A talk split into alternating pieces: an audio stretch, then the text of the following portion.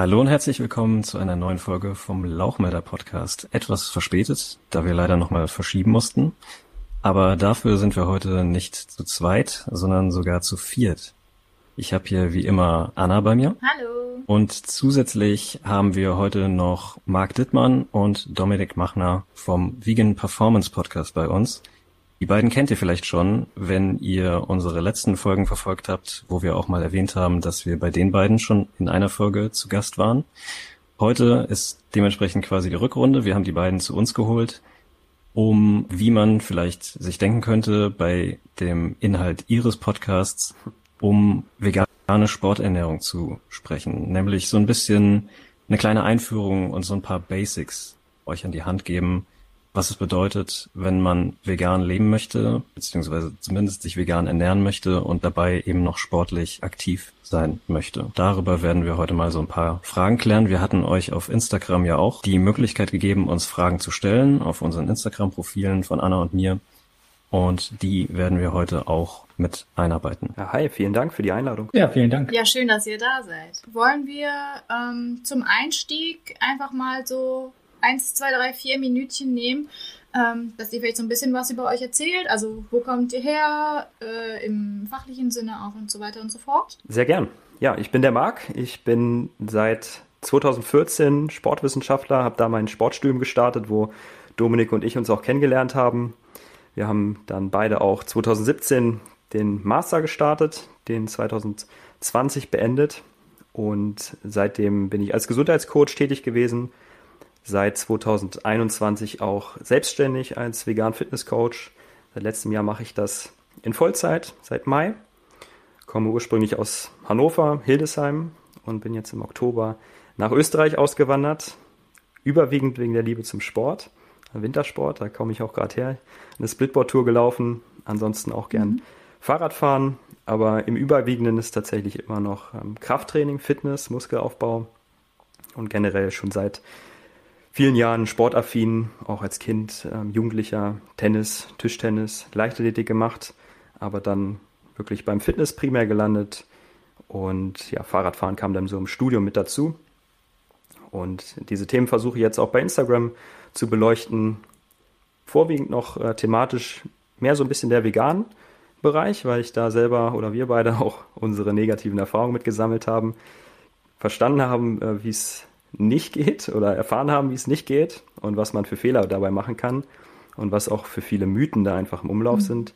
Und genau darüber wollen wir in unserem Podcast und auch in unseren Instagram-Kanälen aufklären, dafür sensibilisieren, dass Leute nicht die Fehler machen, die wir gemacht haben. Genau, dann gehe ich da einfach mal jetzt mit rein. Marc hat das ja eben schon erwähnt, dass wir eben gemeinsam Sportwissenschaften studiert haben im Bachelor und im Master. Und ähm, ich komme eben auch aus Hannover. Marc kommt ja aus der Region Burgdorf. Da ist eine eine Mittelstadt, wie mir meine Freundin immer sagt, äh, in der Nähe von Hannover. Und ich komme eben aus Isernhagen, eher ein dörflicherer Bereich. Und ähm, da bin ich eben auch tätig in Hannover mit einer eigenen Praxis für Sport und Ernährungstherapie. Habe da eben dann wirklich Räumlichkeiten, wo ich Leute sehe, aber biete das Ganze eben auch online an für Menschen, die eben von anderswo in Deutschland herkommen oder eben weltweit meinetwegen auch und mhm. äh, habe dann noch im Jahr 2021 angefangen, Ernährungstherapie im Master zu studieren und das werde ich jetzt wahrscheinlich dieses Jahr im ja, September, Oktober abschließen. Das heißt, nur dann bin ich einfach Sport- und Ernährungswissenschaftler dahingehend und helfe einfach Menschen schmerzfrei, äh, gesünder und fitter zu werden mit diesen Tools, die uns da einfach die Sport- und Ernährungswissenschaft an die Hand gibt. Also ne, mit Bewegung, äh, mit Ernährungsmaßnahmen kann man eben doch eine Menge bewirken in Kombination natürlich auch mit ähm, den anderen Fachrichtungen, die es gibt, mit der Psychologie, mit der Medizin. Da gibt es verschiedene mhm. Schnittstellen und das ist dann das, was ich so mache. Und sporttechnisch habe ich mal Fußball gespielt sehr lange, bin jetzt aber aktiv eigentlich im Bereich Krafttraining auch in ein Studio, gehe da hin und wieder auch schwimmen oder äh, Fahrradfahren. Also ne, so ein bisschen Ausdauertraining ist auch mit dabei, primär eben dann aber Krafttraining. Mhm. Wer da jetzt aufmerksam äh, zugehört hat, hat, hat sich vielleicht auch so ein bisschen daran erinnert gefühlt, wie Alex und ich immer sagen, wenn wir uns mit etwas nicht gut auskennen, dann laden wir uns lieber Leute ein, die das drauf haben. Denn ähm, Alex, korrigiere mich, wenn ich da falsch liege, aber ähm, oder wenn ich mich irre, aber Äh, weder du noch ich, wir sind so wirklich die ähm, Sportskanonen. Also der Podcast heißt auch nicht umsonst so, wie er heißt. Und ähm, ja, deswegen sind wir tatsächlich sehr, sehr froh, dass ihr heute hier seid. Denn auch wie die Fragerunde bei mir gezeigt hat, ist es ja wirklich so, dass ähm, die vegane Sporternährung auch sehr viele Fragen aufwirft und Menschen halt oft auch irgendwie verunsichert sind. Und ja, deswegen steigen wir einfach direkt ein und äh, legen mal prinzipiell mit der ersten Frage los, welche Rolle Ernährung denn überhaupt Sport spielt. Ja, ich glaube, da kann ich ganz gut anfangen. Wir haben natürlich einen Energiebedarf für unser alltägliches Leben. Unsere Organe haben natürlich einen gewissen Energiebedarf. Das heißt, die benötigen einfach wie alles irgendwie Energie, um zu arbeiten. Und wenn wir eben zum Beispiel unser Skelettsystem, unsere Muskulatur ähm, dann im Sport vermehrt benutzen, dann haben wir eben einen erhöhten Energiebedarf. Erhöhter Nährstoffbedarf ist ja auch noch so ein Thema, auf das wir vielleicht zu sprechen kommen werden. Und letztlich ist die Ernährung natürlich das, was uns mit Nährstoffen, die essentiell sind, die wir also nicht selber produzieren können, sondern die wir extern über Nahrung dann zuführen müssen. Ähm, da ist die Ernährung das, das Vehikel für und auch eben für die Energiezufuhr. Und deswegen brauchen wir natürlich eben Nahrungsmittel, um überhaupt Energie für sportliche Leistungsfähigkeit zu haben oder eben auch, um uns äh, in einem normalen Rahmen bewegen zu können und eben auch dann, um vermehrt, ja, wenn es dann wirklich um Sport geht, aktiv zu sein. Da ist die Ernährung also ein ganz, ganz wichtiger Baustein. Stimmt das denn, dass, äh, wie auch immer gesagt wird, dass die Ernährung dann auch wirklich letztendlich eine größere Rolle spielt als das, was man dann im Krafttraining zum Beispiel wirklich durchführt? Tatsächlich eine sehr gute Frage. Die bekomme ich auch ziemlich oft und ist natürlich schwierig zu beantworten, weil das eine ohne das andere nicht funktioniert. Und für viele ist dann womöglich oft die Ernährung der größere Hebel. Aber zu sagen, dass die Ernährung eine größere Rolle spielt, würde ich auch nicht sagen. Sie ist vielleicht die größte Herausforderung. Das ist auch der Grund, warum viele sagen, ah ja, dieses Eisbergmodell, Training ist die Spitze und das, was sich unter der Wasseroberfläche befindet, ist die Ernährung. Schwieriges Konzept. Also ich muss den Trainingsreiz setzen, damit ich eine mhm. Anpassungsreaktion bekomme und besser werde. Das ist ja meistens das Ziel dabei, in irgendeiner Form. Und da spielt die Ernährung natürlich eine große Rolle, um sich ja, zu regenerieren, neues Gewebe aufzubauen, wenn es jetzt Richtung Krafttraining, Muskelaufbau geht, muss natürlich dann genügend Energie zum Beispiel reinkommen, genug Protein, das wissen die meisten, um das wieder herzustellen, zu erholen und sogar auch darüber hinaus noch besser zu werden, noch mehr, ja, mehr zu haben als vorher in dem Fall. Das heißt, nur das Training würde nicht ausreichen, aber nur die Ernährung auch nicht. Deswegen ist es schwer, da irgendwelche Prozente oder so zu, zu nennen. Also diesen berühmten Satz, den man immer mal so liest, ähm, Apps are made in the kitchen, dem würdet ihr jetzt nicht uneingeschränkt zustimmen. Mm. Weil sie eben anteilig auch äh, in the kitchen. Ähm, das ist nochmal noch ein anderer Fall, ja. weil bei den Bauchmuskeln ist es wirklich viel, geht über den Körperfettanteil. Die meisten haben eigentlich schon so in der Anlage so. zumindest den Bauch, wie sie sich wünschen oder den sie sich wünschen. Aber da ist halt noch ein bisschen zu viel Fett da drüber. Und dann braucht man nicht nur mehr Muskelmasse, um das zu erreichen, was man mhm. gerne hätte, sondern oft nur weniger Körperfett. Viele sagen mal, ich möchte einen flachen Bauch, deswegen mache ich Bauchtraining. Aber da wäre ein Kaloriendefizit erstmal so eigentlich der schnellere Weg. Das heißt, in dem Fall wäre die Ernährung tatsächlich wieder der größere Hebel, wenn es darum geht, Gewichtsmanagement zu kontrollieren. Man sagt auch einfach, man kann kein schlechtes Essen wegtrainieren. Das heißt, wenn die Ernährung nicht passt, dann kann ich so viel mhm. trainieren, wie ich will.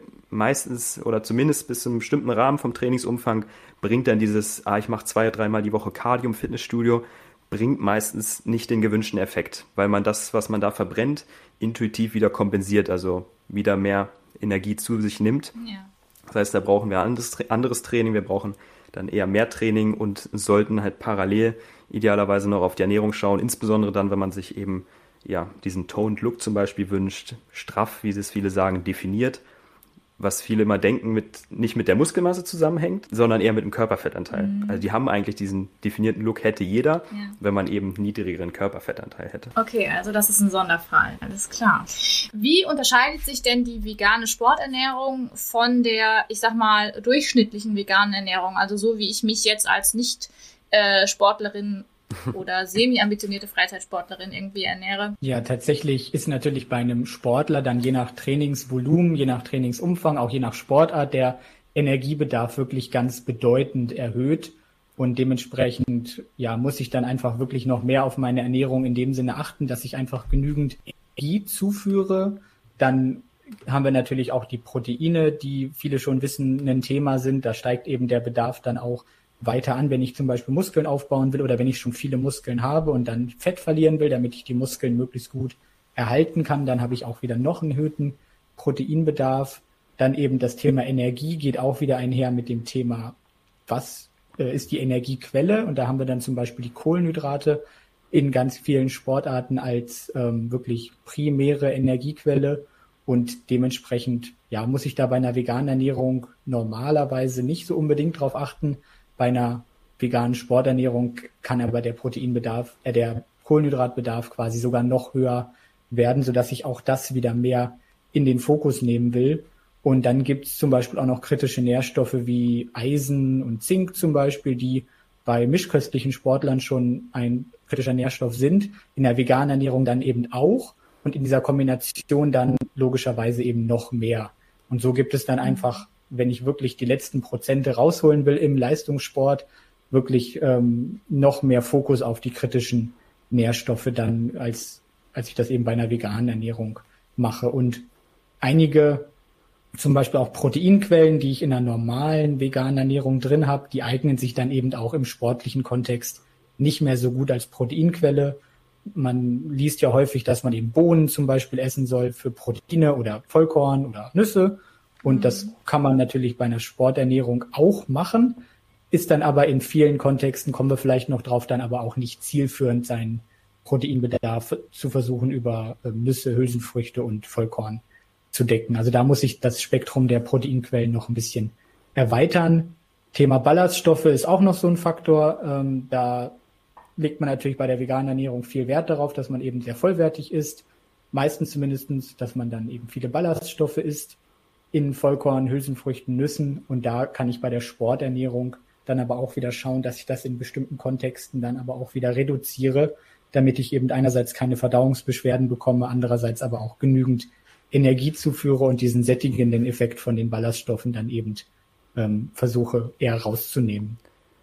Eine Sache, die ich da vielleicht noch ergänzen wollen würde, ist, dass man in der Sporternährung tendenziell diesen Anspruch ablegen muss, teilweise, würde ich zumindest behaupten, dass man komplett vollwertig, wie Dominik das auch schon gesagt hat, vollwertig gesund, wie viele das eben machen wollen, was ja auch legitim ist, das klappt dann oftmals nicht. Je nachdem auch, was für einen Sport man macht, was für ein Energieziel man auch hat, wird es eben einfach schwierig, wenn man einen hohen Proteinbedarf hat, sportartabhängig, den zu decken nur mit vollwertigen Lebensmitteln.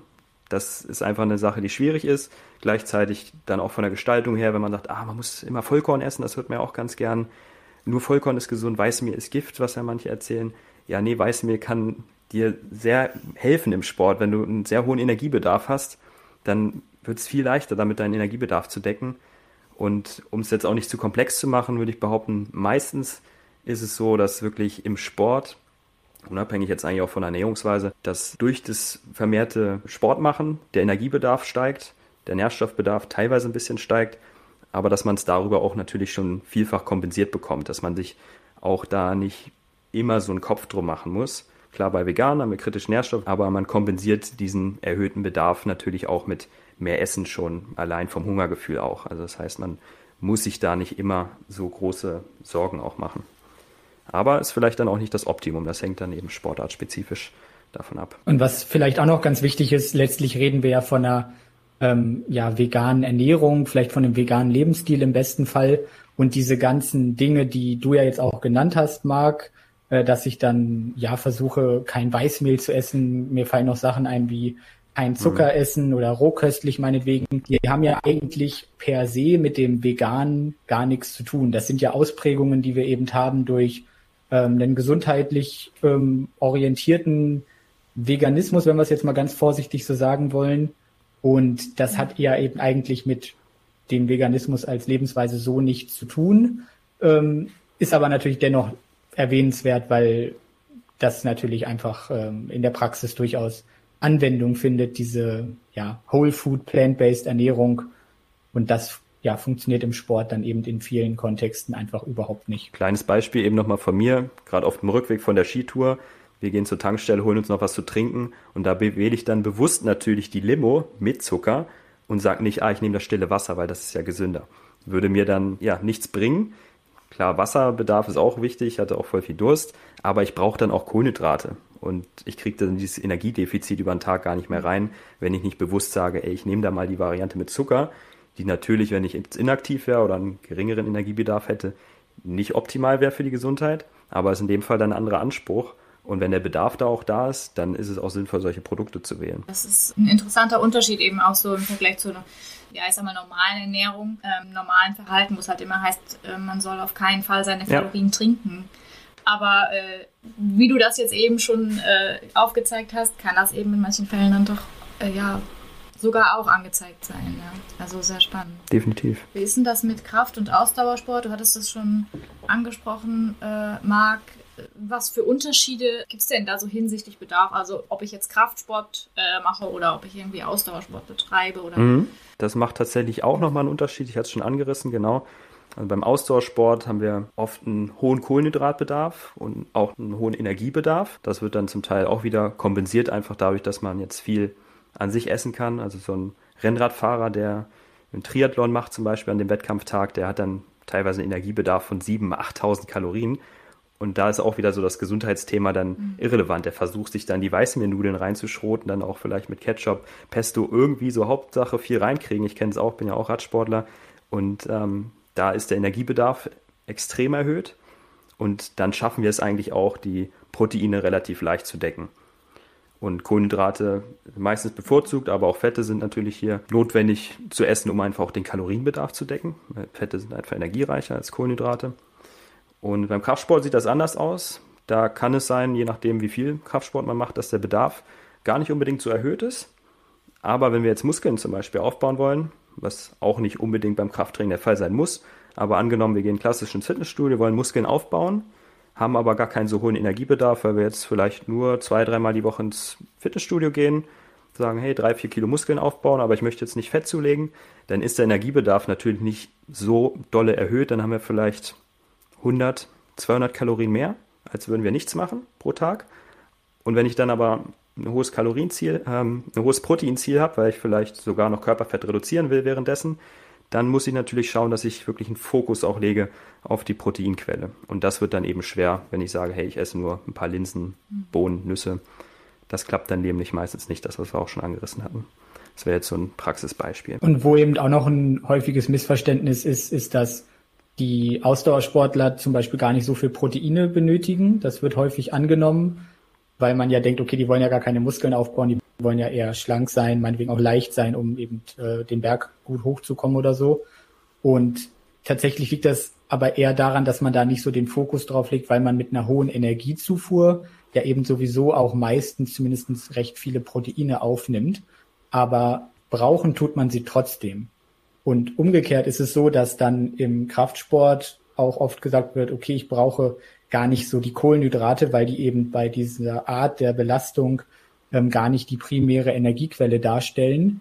Aber dennoch ist eben so eine gewisse kohlenhydratreiche Ernährung in einem normalen Durchschnittsbereich, wir reden da so von drei bis vielleicht fünf Gramm pro Kilogramm Körpergewicht, ist doch eben auch sinnvoll. Das sieht man eben daran, dass dann, wenn wir von Low Carb Ernährung reden oder von einer ketogenen Ernährung in Kombination mit Kraftsport, dass da durchaus Nachteile entstehen können, was die Leistungsfähigkeit angeht und dann eben auch die Ergebnisse, was die, was das Krafttraining angeht, letztlich schlechter sind. Also Kohlenhydrate im Kraftsport auch nicht zu vernachlässigen und Proteine im Ausdauersport bitte auch beachten. Was würdet ihr beide denn sagen, was sind denn so die wirklich fundamentalsten, größten Fehler, die man dann machen kann bei einer Sporternährung? Gute Frage. Hatte ich ja auch schon angerissen, dass ich da 2014, als wir damit angefangen haben, große Probleme mit hatte. Und wir haben es auch indirekt auch schon gesagt. Also ein Thema ist auf jeden Fall die Energiezufuhr, die viele vernachlässigen. Also je nach Sport ist der Energiebedarf einfach erhöht und wenn ich da nicht darauf achte, welche Lebensmittel ich zu mir nehme, dann neigt man einfach dazu, bei einer pflanzlichen Ernährung, insbesondere wenn man dann noch den Anspruch hat, das gesund zu gestalten, vollwertig zu essen, dass man dann auch etwas weniger Energie zu sich nimmt. Und das kann natürlich dann sofort ein Nachteil werden. Nicht nur im Ausdauersport, sondern auch im Kraftsport. Ich habe das zum Beispiel auch gemerkt, es ging dann nicht mehr wirklich voran im Kraft- und Muskelaufbaubereich. Und da ist die Energiezufuhr natürlich auch ein kritischer Faktor. Gleichzeitig das Proteinthema hatten wir auch schon gesagt. Ich habe damals zum Beispiel auch dann versucht, das wirklich nur mit Kidneybohnen, Linsen und Co. zu machen, habe dann meine Nudeln gemacht, eine Dose Kidneybohnen rein. Ja, und dann ist das so ein großer Pot an Essen, den du da hast und hat dann trotzdem nur teilweise 20, 25, 30 Gramm Eiweiß. Und wenn du dann aber davon so satt bist, dass du acht Stunden lang nichts essen kannst und dann nur zwei, maximal drei Mahlzeiten reinkriegst und dann auf 100 Gramm Eiweiß war es bei mir ungefähr 110 vielleicht kommst, dann ist das teilweise zu wenig, je nachdem, was man für ein Ziel da hat. Das war ein Nachteil und der entsteht natürlich auch dadurch, dass man dann bewusst viele Vollkornprodukte wählt, die dann auch schneller sättigen. Das heißt, das Ballaststoffthema, was Dominik angesprochen hat, ist auch ein großer Fehler, dass man sagt, ah, so mehr Ballaststoffe, desto besser, so mehr unverarbeitet, desto besser. Das kann wirklich hinderlich sein, wenn man da ein hohes Kalorienziel hat oder auch ein hohes Proteinziel. Das wären so die größten Fehler aus meiner Sicht, aus meiner Erfahrung, was dann auch die Verdauung natürlich negativ beeinträchtigen kann. Also ich hatte auch große Verdauungsprobleme am Anfang, weil ich wirklich über 100 Gramm Ballaststoff am Tag zu mir genommen habe. Und ähm, das kann natürlich dann auch zum Problem werden, wenn du beim Training permanent aufgebläht bist. Das äh, macht keinen Spaß. Kniebeugen mit so einem aufgeblähten Bauch, das funktioniert einfach nicht gut. Und bei Laufen zum Beispiel ist das auch eine Katastrophe mit einem aufgeblähten äh, Bauch oder so ein Wasserbauch. Mhm. Das klappt einfach nicht, nicht gut. Und ähm, dann natürlich das Nährstoffthema, das werden wir dann gleich sicherlich auch nochmal vertiefen, da auch nicht vernünftig supplementieren. Also auch das war bei mir am Anfang ein Problem. Ich habe nur sporadisch B12 genommen und dann wurde es mit der Zeit auch schwierig. Ich war im Winter ständig krank konnte nicht trainieren und wer nicht trainieren kann, der kann auch keine Ergebnisse machen, weil Konsistenz ist das Wichtigste überhaupt für sportlichen Erfolg oder auch alles andere eigentlich. Ja, du hast das jetzt ganz gut genannt. Ich würde, glaube ich, noch mal einen Schritt zurückgehen und bei vielen oder zumindest bei mir die Ursache dieses Verhaltens auch nochmal ähm, ergründen. Das ist nämlich der sogenannte Gesundheitsperfektionismus, den wir bei, bei vielen Veganern einfach haben, der dann tatsächlich dazu führt, dass man eben ja nicht nur einfach rein pflanzlich ist, meinetwegen für die Tiere, sondern man versucht eben seine Gesundheit zu optimieren und kommt dann eben auch mit verschiedenen Strategien, die es eben so gibt, die promoted werden, in Kontakt, sei es Rohkost, sei es Fasten, wo wir beim Thema Energie wären. Das heißt, wenn ich einfach im Kopf habe, ich mache Intervallfasten meinetwegen oder ich esse eher Richtung Rohkost, dann kriege ich einfach Probleme mit dem Thema Proteine, ich bekomme Probleme mit dem Thema Ballaststoffe und ich äh, kriege eben Probleme mit dem Thema Energie. Gleichzeitig, wenn ich eben diese Whole Food Plant-Based Fokussierung habe, weil ich denke, das ist das gesündeste, das Optimum für meine Ernährung, dann bekomme ich auch wieder Probleme mit diesen drei Faktoren, die du, Marc, da eben schon genannt hast. Und wenn ich dann und wenn ich dann zum Beispiel auch noch sage, ich möchte auch noch Salz weglassen, ich möchte auch noch Zucker weglassen, äh, weil das eben nicht so gesund ist, dann kriegen wir da eben ja von der von der Elektrolytversorgung im Sport zum Beispiel auch noch Probleme. Beim Zucker ist es auch wieder ein Energiethema quasi. Ähm, und so gibt es dann eben verschiedene ja, Sichtweisen, Denkweisen, die sich in der veganen Szene so verbreitet haben, die dann tatsächlich die, äh, die Ursache sind für die Probleme, die es bei der veganen Ernährung gibt, die aber lösbar sind. Also das liegt nicht an der veganen Ernährung per se, sondern daran, wie viele das eben sehen, wie sie sie machen müssen. Ich muss da gerade an dieses Format, wie, wie vegan bist du denken, dass man diesen Anspruch hat, ey, ich muss auch vermeiden, irgendwelche Produkte zu essen, die nicht von hier kommen. Ich muss vermeiden, irgendwelche verarbeiteten Produkte zu essen. Das ist so ein wichtiger Punkt mit dem Perfektionismus. Der ist nicht nur hinderlich für die sportlichen Erfolge, sondern auch ganz wichtig für die mentale Gesundheit. Ein ganz großes Problem. Also ich zum Beispiel war da auch dann, also 2020 habe ich auch mal Fasten gemacht über ähm, ein ganzes Jahr fast und da war ich dann am Ende wirklich fast bei einer Essstörung, würde ich behaupten, auch ein paar Mal ähm, so mich übergessen, weil ich einfach eine Essattacke hatte. Also richtig so Binge-Eating, ganz klassisch. Und dann so über, überfressen war wirklich, man kann es nicht anders sagen, dass ich mir einen Finger in den Hals stecken musste, weil ich einfach kaum noch laufen konnte, nichts mehr, weil ich wirklich 3.000, 4.000 Kalorien in einer Mahlzeit aufgenommen habe, weil ich da so im Defizit war über Wochen und Monate und auch alles gemieden habe. Ich habe versucht, alles perfekt zu machen, Fett, Fettstoffwechsel verbessern. Das Fastenthema ist da auch ein, so eine ganz hinderliche Sache auch im Sport, würde ich, oder kann hinderlich sein, muss nicht. Ähm, und das hängt alles mit diesem Perfektionismus-Thema zusammen. Das ist super hinderlich und kommt auch häufig vor bei Vegan und äh, viele tragen auch dazu bei, würde ich behaupten, dass dieser Perfektionismus noch gefördert wird. Und wir haben ja in der veganen Szene auch einfach oft ähm, diesen Appeal to Nature. Das heißt, wir wollen eben was möglichst natürlich äh, machen, so dass wir eben sagen, dass ja, was ist die natürliche Ernährung? Dann kommen die Leute mit irgendwie veganer Ernährung um die Ecke. Und äh, letztlich führt das dann teilweise auch dazu, dass man eben zum Beispiel Supplemente mhm. ablehnt. Also dann lehnt man zum Beispiel ähm, Proteinpulver ab. Gut, die braucht man auch in dem Sinne nicht, aber man kann sie zumindest einbauen, um sich das Leben leicht zu machen. Und äh, manchmal geht es aber auch so weit, dass man dann denkt, ja, ich möchte jetzt hier B12 über Erde auf Möhren irgendwie zu mir nehmen oder ich ähm, nehme kein Algenöl, weil ich kriege das über Leinsamen hin oder ich meide angereicherte Produkte. Also das führt dann eben äh, auch bei den kritischen Nährstoffen, was ja auch ein weiterer Punkt war, den du genannt hast, dazu, dass ich da Probleme bekomme. Und das ist eben dieser ja, Appeal to Nature Hintergedanke in Kombination mit diesem Gesundheitsperfektionismus, der häufig dann eigentlich die Ursache der Probleme ist. Mhm. Vegan ist wirklich ein unglaublich beladener Begriff geworden. Also so aus Social Media heraus. Wir haben halt einfach sehr viele Akteure, die unterschiedlichste Hoffnungen und dann auch Probleme damit verknüpfen und dann natürlich entsprechende Problemlösungen anbieten, klar. Ähm, als Einzelperson, als jemand, der irgendwie einfach so vegan wird, wie ich das jetzt zum Beispiel damals wurde, ist man erstmal total überfordert, obwohl es so viel Informationen gibt. Aber man hat wirklich das Gefühl, man wird dem gar nicht Herr. Also das ist, äh ich finde es deswegen auch ganz wichtig, dass ihr da jetzt heute an der Stelle einfach sagt, okay, man muss nicht dieses, dieses, diesen kompletten Whole Foods Ansatz einfach so verfolgen, so perfektionistisch. Und es ist auch gar nicht zielführend und empfehlenswert an manchen Punkten. Also ich glaube, das ist auch was, was viele Leute irgendwie hören müssen, selbst wenn sie keinen Sport treiben. Es ist sogar nicht nur nicht nötig, es ist sogar aktiv hinderlich, wenn ich das mache. Ich lege mir da wirklich ja. aktiv Steine in den Weg, wenn ich das so probiere. Man muss sich ja nur mal angucken, wenn man auswärts essen geht. Hier in Österreich irgendwie auf der Hütte.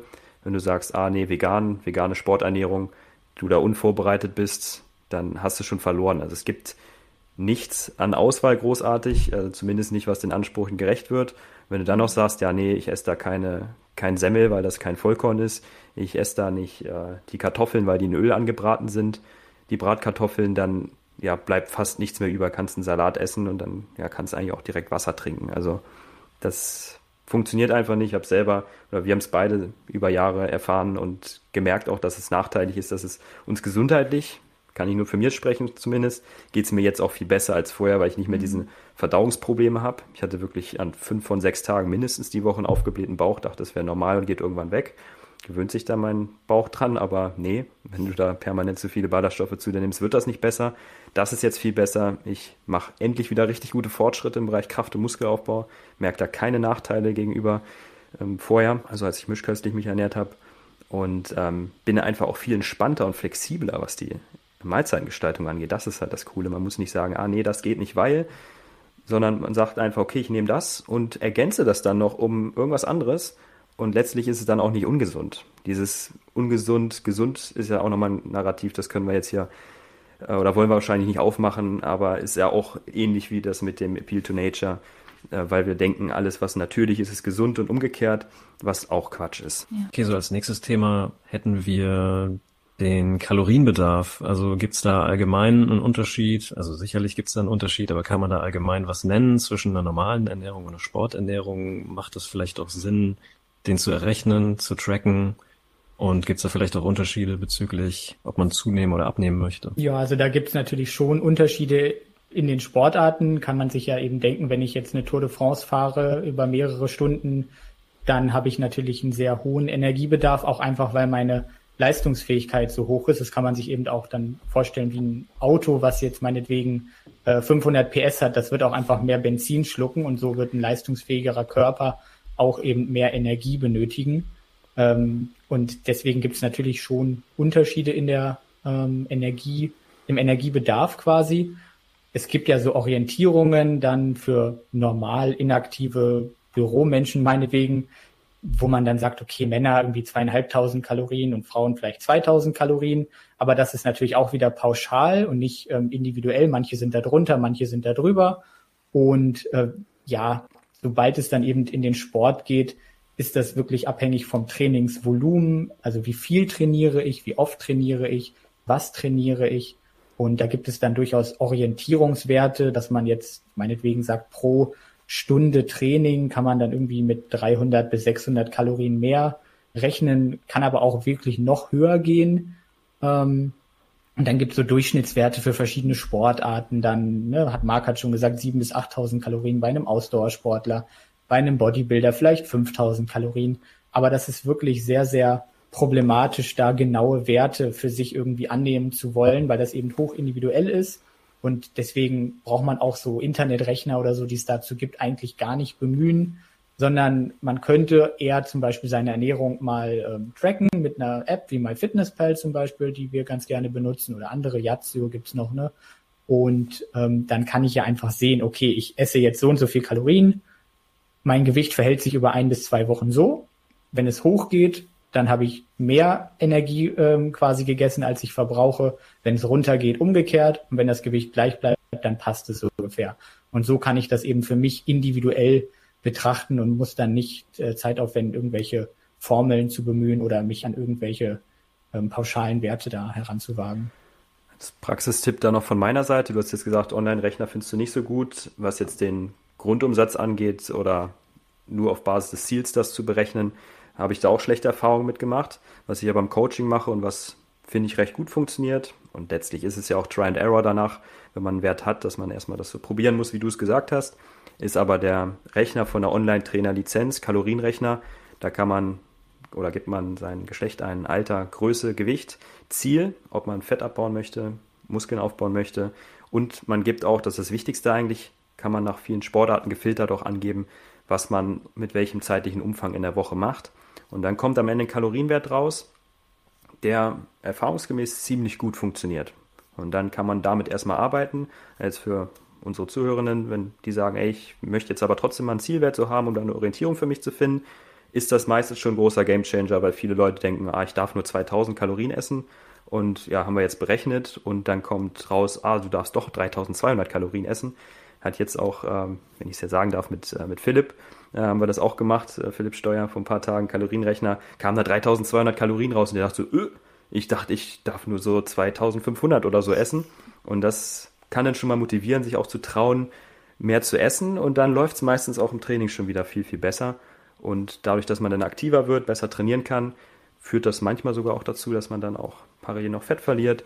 Also das ähm, ist schon eine Sache, die ich ganz nützlich finde, dass man damit mal startet und dann guckt, wie das funktioniert damit. Einfach als Erklärung dazu nochmal, wir reden da jetzt halt von einem ähm, Fitness-Coaching-Kontext. Ne? Also wenn ich jetzt jemanden habe, der eigentlich ein Normalo ist, der möchte dann Muskeln aufbauen, Fett verlieren oder so, dann klappt das eben noch ganz gut.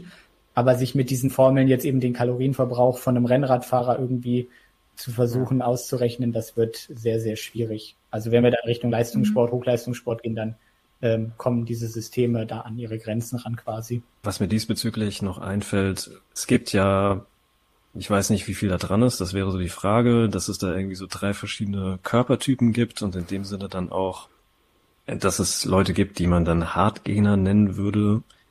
Was ist da dran? Du meinst diese Einteilung in Ektomorph, Endomorph, Mesomorph? Die verfolgen immer noch relativ viele und da ist auch so ein Quäntchen Wahrheit dran, würde ich behaupten, aber das ist wie so oft in der Biologie, es gibt so viele Mischformen und manche Leute werden sich da einfach nicht drin wiederfinden. Das galt auch für mich, als ich mir das damals angeguckt habe. Als ich gestartet bin mit meiner Fitnesskarriere 2010, ähm, wurde da auch mal diese Einteilung vorgenommen. Aber letztlich hat es in der Praxis keinen wirklichen Nutzen, sich da einzuteilen. Die einen denken dann, ah, ich eh, bin eh immer übergewichtig, die anderen denken, ich bleibe eh immer dünn, klappt nicht bei mir so ungefähr. Ähm, ich halte da nichts von und in der Wissenschaft hat das, spielt das auch keine Rolle. Diese Einteilung äh, kommt nicht vor in der, in der Biologie oder in der Trainingswissenschaft. Genau, also es gibt diese Einteilung in diese verschiedenen Typen, gibt es in dem Sinne nicht. Die Praxisrelevanz ist wirklich äh, absolut nicht vorhanden. Jemand, der jetzt ein Hardgainer oder ein Ektomorpher wäre in dieser Einteilung, der ja, muss halt genauso trainieren wie jemand, der ähm, ja eher besser Muskeln aufbaut vielleicht oder eher schon äh, in Richtung äh, muskulärer Typ mit Mesomorph irgendwie geht. Das, das macht quasi keinen Unterschied.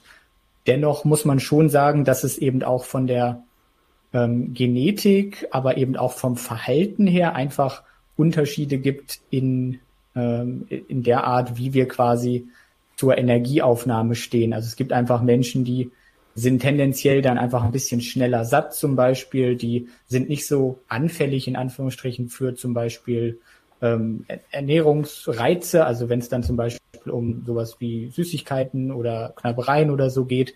Und da hängt sich das Ganze dann dementsprechend schon auf, dass es eben Leute gibt, die allein deswegen dann tendenziell eher zu zum Übergewicht tendieren und welche, die eher dazu tendieren, dann zum Beispiel schlank zu bleiben, dann aber natürlich auch ähm, sich eher ähm, dazu bringen müssen, mehr Energie zuzuführen. Ähm, also das gibt es in dem Sinne schon. Oh, aber es sind eben nicht diese Typen. Ja, das ist interessant. Ich höre das ähm, auch relativ oft von Leuten auch so, so, ja, es gibt ja immer diese, diese Menschen, die können irgendwie auch essen, so viel wie sie wollen ähm, und nehmen aber nicht zu, wie, wie unfair. Und da hört man dann so im Nachgang aber auch oft, dass diese Menschen in ihrem Verhalten prinzipiell Dinge unterschiedlich auch machen, an die man so im ersten Moment gar nicht denkt. Also ich weiß nicht, welche Rolle das da spielt. Das fällt mir jetzt gerade nur angesichts dieses, dieses Punkts hier ein, weil ich zu diesen Menschen gehöre. Also ich nehme nicht so wirklich zu. Aber ich bin unfassbar zappelig. Also ich bewege mich den ganzen Tag. Ich bin wirklich ständig in Bewegung. Und ich glaube einfach, dass ich irgendwie, keine Ahnung, deswegen einen erhöhten Energiebedarf habe und wüsste jetzt gerne von den Experten, ob da was dran ist oder warum äh, ist das in manchen Fällen so? Würde ich sagen, kann schon einer der Gründe sein, dass du dich eben so viel bewegst zum Beispiel und das eben gar nicht merkst in dem Sinne. Und was man eben auch noch dazu sagen muss, ist, dass Menschen unglaublich schlecht darin sind, einzuschätzen, wie viel sie essen, sowohl im, äh, im, in, in, in der Menge nach oben als auch in der Menge nach unten. Also es gibt Menschen, die denken dann, dass sie eben den ganzen Tag nur am Essen sind und eigentlich essen sie weniger als äh, jemand anderes. Und dann gibt es einige, die denken, sie essen äh, total äh, wenig und essen aber dann doch eigentlich mehr, als sie ja eben annehmen. Und deswegen sind wir da einfach nicht gut im Schätzen von unserem eigenen Essverhalten. Wie ist das denn, wenn wir schon so beim Schätzen und Einschätzen sind mit den äh, berühmten Mikronährstoffen, also die Vitamine, ähm, ob jetzt nun kritisch oder nicht, gibt es denn im Sport, Schrägstrich Leistungssport, einen gesteigerten äh, Vitamin- und Nährstoffbedarf? Und wie, wenn denn, nötig reagiere ich als Sportler da? Ich würde noch mal kurz zurückkommen wollen auf den einen Punkt, eine Ergänzung dazu noch. Du hast gesagt, das mit diesem Zappelig und das ist ein gutes mhm. Beispiel dafür, dass man auch darüber Energie verbraucht. Es ist tatsächlich unterschätzt und diese Kategorisierung oder es nennt sich Non-Exercise Activity Thermogenesis, also was man außerhalb von körperlicher Aktivität und Sport zusätzlich verbrennt. Und das kann auch sehr stark variieren. Zum Beispiel eine Person, die wenig isst, weil sie gerade eine Diät macht, die neigt dann dazu, eher ruhig zu werden, weniger zu zappeln, weniger zu denken. Und weil du vielleicht genug zu dir nimmst, kompensierst du das auch ein Stück weit damit. Also man weiß, wenn man mehr zu sich nimmt, dann verbraucht der Körper auch wieder mehr, er arbeitet mehr und deswegen sind da diese Grenzen auch äh, so ein bisschen verschwommen, weil der Körper eben das kompensieren. Natürlich gibt es einen erhöhten Energiebedarf, darüber haben wir ja schon gesprochen und dann gibt es eben auch bestimmte Nährstoffe, die zum Beispiel mit dem Energiebedarf gekoppelt sind. Das sind dann zum Beispiel Nährstoffe wie Vitamin B1 oder Vitamin B2 oder es gibt noch Nährstoffe wie Vitamin B6, die zum Beispiel an den Proteinbedarf gekoppelt sind. Wir haben auch noch Elektrolyte wie Kalium, Magnesium, Natrium, die dann eben zum Beispiel auch noch an den Schweiß gekoppelt sind oder eben auch an den Energieverbrauch. Also je mehr Energie ich verbrauche oder auch je mehr ich wiege, also je, je schwerer ich bin, umso höher ist mein Energiebedarf. Und Sportler sind ja eben dann durchaus auch einfach schwerer, sie sind oft größer. Und deswegen haben wir da eben einen erhöhten Energiebedarf in dem Sinne. Und dann gibt es eben noch so Nährstoffe wie Eisen und Zink, wo wir eben ja schon, wie gesagt, bei mischköstlichen Sportlern alleine schon eine, eine gewisse ähm, kritische Zufuhr haben, aber eben auch vielleicht eine andere ähm, Verstoffwechslung, beziehungsweise in irgendeiner Form scheint es schon so zu sein, dass normale Menschen, die dann vielleicht genügend Eisen zuführen, wenn sie dann Leistungssport oder Hochleistungssport machen würden, dass sie dann doch eher in Richtung Mangel tendieren. Und ähm, das kann man jetzt aber noch nicht so pauschal auf einen erhöhten Bedarf zurückführen, sondern eher vielleicht ähm, auf Absorptionsschwierigkeiten, die natürlich dann letztlich den Bedarf erhöhen, aber es ist nicht ähm, der Bedarf per se jetzt, der in dem Sinne erhöht ist.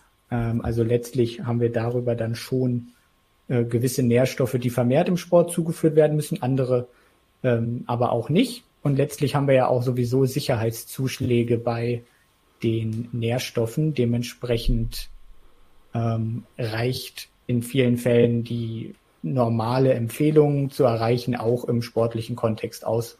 Nur eben in den Fällen, worüber wir schon gesprochen haben, Vitamin B1, B2, Magnesium, Kalium, ähm, Magnesium, Kalium, Natrium, Proteine, Kohlenhydrate, da reicht es eben nicht aus, dann äh, einfach die Empfehlung für inaktive Menschen zu erfüllen. Mhm. Das sind ja auch schon mal gute Neuigkeiten irgendwie, dass man nicht auf jeden Mikronährstoff achten muss, quasi. Also natürlich prinzipiell äh, in der äh, Ernährung, ob ich jetzt Sport treibe oder nicht.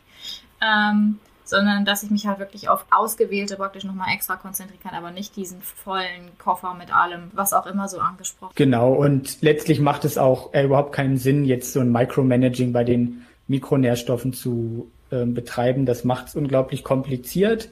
Und selbst wenn wir versuchen, diese Dinge zu messen, zu tracken mit irgendwelchen Apps, mit irgendwelchen Tabellen, dann haben wir eben immer noch Schwankungen in der Nahrungsmittelkette, meinetwegen, dass dann das woanders angebaut wurde, dass die Gehalte im Boden dann dort anders sind.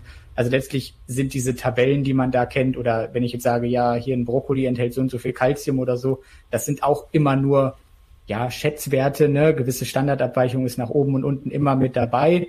Das heißt, es kommt tatsächlich eher darauf an, wie baue ich mir meine Mahlzeit zusammen, habe ich alle Lebensmittelgruppen irgendwie mit drin und dann ist das viel leichter, als wenn ich mir jetzt versuche, jeden einzelnen Mikronährstoff vom Bedarf her irgendwie auszurechnen oder so. Das ergibt dahingehend eigentlich keinen Sinn.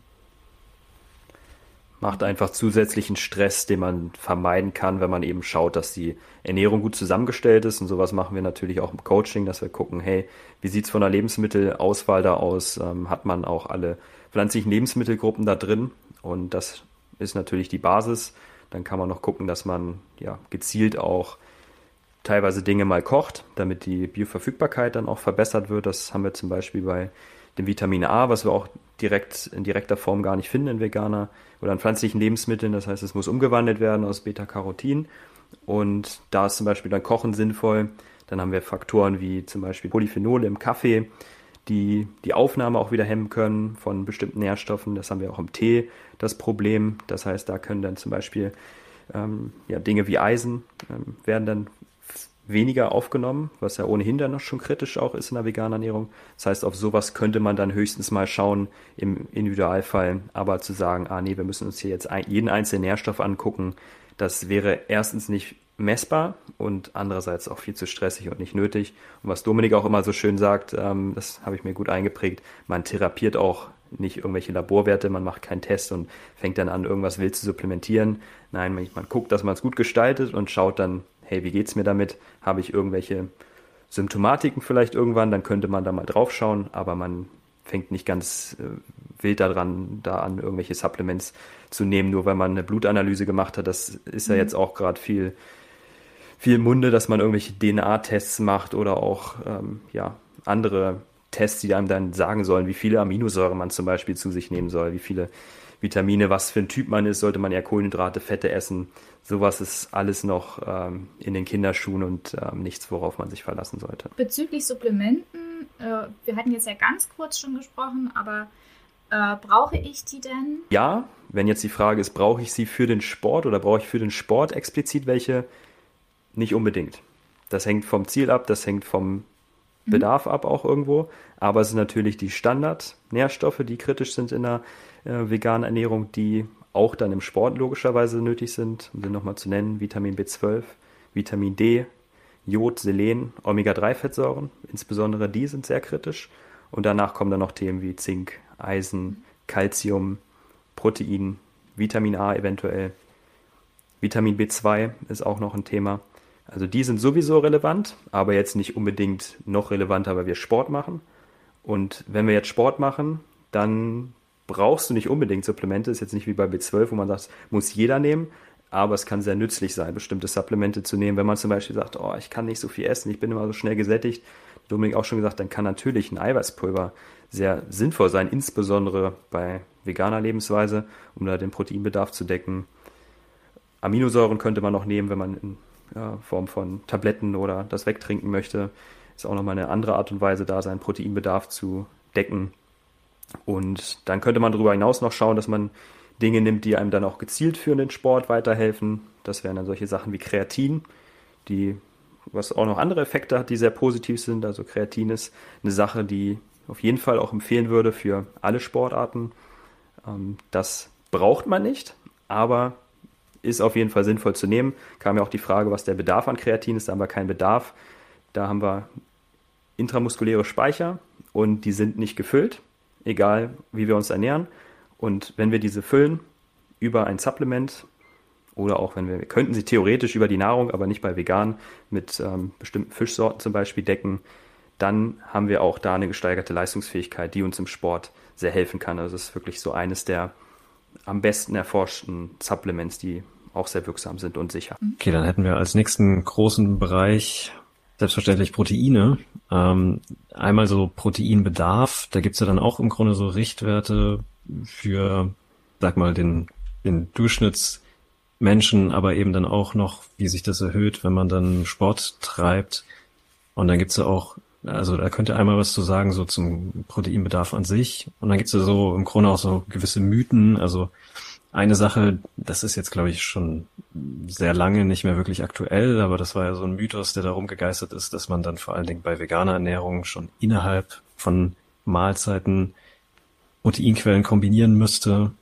Ähm, und eine Sache, die, glaube ich, auch so ein Mythos ist, ist, dass, äh, also zumindest solange die Nieren gesund sind, dass dann eben zu viel Proteine auf die Nieren gehen würden. Was ist da dran? Ja, also der Mythos mit dem äh, nierenschädigenden Effekt vom Protein, der ist bei gesunden Menschen auf jeden Fall nicht vorhanden. Also der Mythos ist da, aber es, es gibt keinen negativen Effekt. Da gibt's ähm, einen Haufen Studien zu. Bei nierenkranken Menschen ist das dann schon ein bisschen was anderes, obwohl man dann da auch wieder natürlich abwägen muss. Wenn ich jetzt eine Person habe, die nierenkrank ist, die sich auch dann äh, nicht mehr gut bewegen kann, meinetwegen, die äh, inaktiv ist aufgrund ihrer schweren chronischen Erkrankung. Wenn ich da jetzt dann eben die Proteinzufuhr sehr stark reduziere, dann kann das in einigen Fällen auch negative Auswirkungen haben, die ich eben dann nicht hätte, wenn ich die Proteinzufuhr vielleicht ein bisschen höher habe, aber dann eben doch natürlich nicht im Bereich äh, zwei, drei Gramm oder so bin. Also das, das ist tatsächlich dann was für die äh, Ernährungstherapie, das ist was für die Klinik, äh, sozusagen. Da können wir jetzt keine pauschalen äh, Empfehlungen geben, aber man kann letztlich sagen, ne, für einen Gesunden, da brauchen die sich überhaupt keine Sorgen um die Nieren machen. Und wenn ich eben nierenkrank bin, dann gibt es da möglicherweise auch Möglichkeiten, eine etwas höhere Proteinzufuhr, als man so denkt, anzustreben. Aber das ist, wie gesagt, was für den behandelnden Arzt in Kombination mit dem entsprechenden Ernährungstherapeuten dann, das äh, führt hier jetzt quasi zu weit. Und ähm, letztlich haben wir drei Probleme bei der Proteinzufuhr bei veganer Ernährung. Wir haben einmal eine verringerte Proteinqualität. Das ist eben auch dieses Kombinationsthema, dass man eben sagt, ja, ich muss Vollkorn mit Hülsenfrüchten meinetwegen kombinieren, damit ich ein vollständiges Aminosäureprofil bekomme nach äh, WHO-Empfehlung zum Beispiel. Dann habe ich auch noch die Proteinquantität, die ein Problem sein kann, weil ich eben in pflanzlichen Lebensmitteln, zumindest in den vollwertigen, doch durchaus auf 100 Gramm eben weniger Proteine drin habe als zum Beispiel in Milchprodukten oder in Fleisch meinetwegen oder in Fisch. Und das dritte Problem ist quasi die Proteindichte. Das heißt, äh, Lebensmittel wie Hülsenfrüchte, Vollkorn und Nüsse gehen eben oft mit sehr vielen Kalorien einher. Das heißt, um eine entsprechend hohe Proteinzufuhr zu bekommen, muss ich dann eben auch in den meisten Fällen, wenn ich mich eben vollwertig ernähren will, äh, ziemlich viele Kalorien aufnehmen. Und diese drei Probleme habe ich eben. Die kann ich aber auch recht leicht umgehen, wenn ich eben dann zum Beispiel eher fett- und kohlenhydratarme Proteinquellen nehme, also wirklich pflanzliche, vorwiegende Proteinquellen. Das ist dann zum Beispiel ähm, alles, was aus Soja hergestellt wird. Da habe ich dann auch schon wieder die Proteinqualität mit abgedeckt und die Proteinquantität auch, weil diese Lebensmittel dann eben auch pro 100 Gramm recht viele Proteine haben. Und wenn ich eben genügend Proteine esse, dann muss ich mir meistens eben auch über das Thema Proteinqualität nicht so Gedanken machen. Und die Proteindichte wird eben eher ein Thema, wenn ich äh, sehr wenig Energie zuführen will und dann trotzdem viele Proteine haben will. Wenn ich jetzt äh, sehr viele Kalorien zuführe, dann als Sportler, Radsportler 7.000, 8.000 Kalorien, dann ist das auch ziemlich zu vernachlässigen. Also um die Ausgangsfrage zu beantworten, ne, man muss das nicht in einer Mahlzeit auch kombinieren, sondern man kann es eben auch am Tag zum Beispiel kombinieren. Die meisten essen ja auch so, dass sie jetzt nicht einfach nur eine Proteinquelle pro Tag zu sich nehmen. Die vegane Ernährung ist ja da sehr gut im Mixen von verschiedenen Pflanzen schon. Da wird, denke ich, ein Problem gemacht, was in der Praxis oft so gar nicht vorhanden ist. Und andere Probleme werden dann nicht gesehen, also welche, die wir eben schon genannt haben. zum Bedarf noch. Man spricht für Nichtsportler von ungefähr einem, einem Gramm pro Kilo Körpergewicht. Das wurde jetzt auch nochmal ein bisschen nach oben korrigiert. Vor allen Dingen, wenn man sich pflanzlich ernährt, dann tendenziell einfach so ein bisschen mehr, so 1 Gramm bis 1,2 Gramm. Und auch für ältere Menschen, die brauchen auch tendenziell ein bisschen mehr. Und wenn wir uns jetzt den Sport angucken, dann spricht man eher von Werten so ab 1,6 Gramm, um auch sowas wie Kraft- und Muskelaufbau optimal zu unterstützen. Und wenn es dann auch noch um gewichtsabhängige Sportarten geht, das heißt ähm, zum Beispiel eine Bühnenathletin, die jetzt also im Bodybuilding oder Fitness auf die Bühne gehen möchte, relativ leicht ist, relativ viel Muskelmasse trotzdem hat, Kaloriendefizit, die braucht dann relativ viel Protein oder auch allgemeine Diät gilt das natürlich für Leute, die Körperfett verlieren wollen. Da empfiehlt man eher mindestens 2 Gramm pro Kilo Körpergewicht, teilweise sogar bis 2,7 oder sogar 3 Gramm pro Kilo Körpergewicht. Wobei sich das eher auf die fettfreie Masse bezieht, also jemand, der stark übergewichtig ist, für den gilt das natürlich nicht mit äh, irgendwie 3 Gramm Eiweiß pro Kilo Körpergewicht. Wenn man jetzt äh, wirklich mhm. sehr viel wiegt, dann ist das unrealistisch. Was würdet ihr denn sagen, was sind denn wirklich gute vegane Proteinquellen? Weil wenn man da jetzt mal nach googelt und dann landet man auch teilweise auf Seiten anderer veganer Organisationen. Ähm, da gibt's dann so Übersichten und da ist, steht dann zum Beispiel drauf äh, Brokkoli oder ganz oft auch sowas wie Nüsse oder Hülsenfrüchte. Äh, ja, ich habe tatsächlich erstaunlich auf Brokkoli gelesen, aber ja. äh, gerade auch bei Nüssen und Hülsenfrüchten haben wir auch schon kurz angesprochen, warum es die vielleicht auch nicht unbedingt sind. Ja, die sind. Ja, ich wurde ja schon block ich, ich wurde ja schon mal blockiert von der Seite, die auch auf vegane Fitnessernährung spezialisiert ist, weil ich gesagt habe, dass Wirsing keine gute Proteinquelle ist. Also das ist durchaus verbreitet, der Gedanke.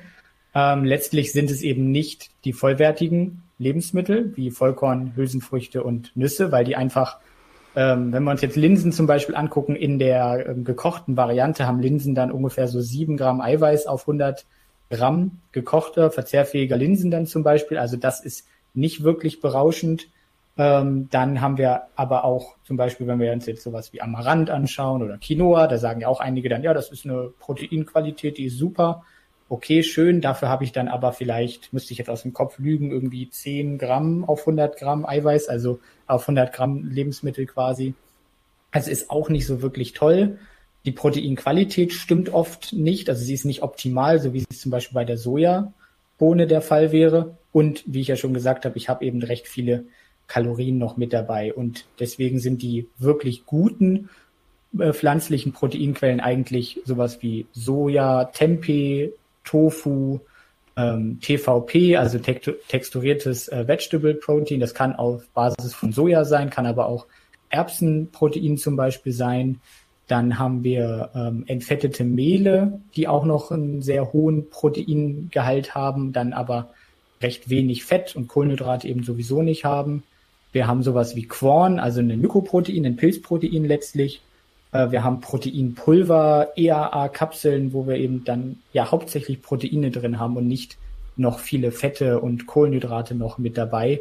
Und Seitan, da wollen wir auch noch drüber sprechen, ist auch nicht zu vernachlässigen, ist sehr proteinreich, sehr ähm, kalorienarm und ist dementsprechend auch gut geeignet. Also alles, was auch so Richtung Fleischersatz geht, ist wirklich sehr gut geeignet in dem Sinne. Genau das, wo die meisten Gesundheitsperfektionisten Angst vor haben, ist tatsächlich die gute Proteinquelle, würde ich da noch das zusammenfassen.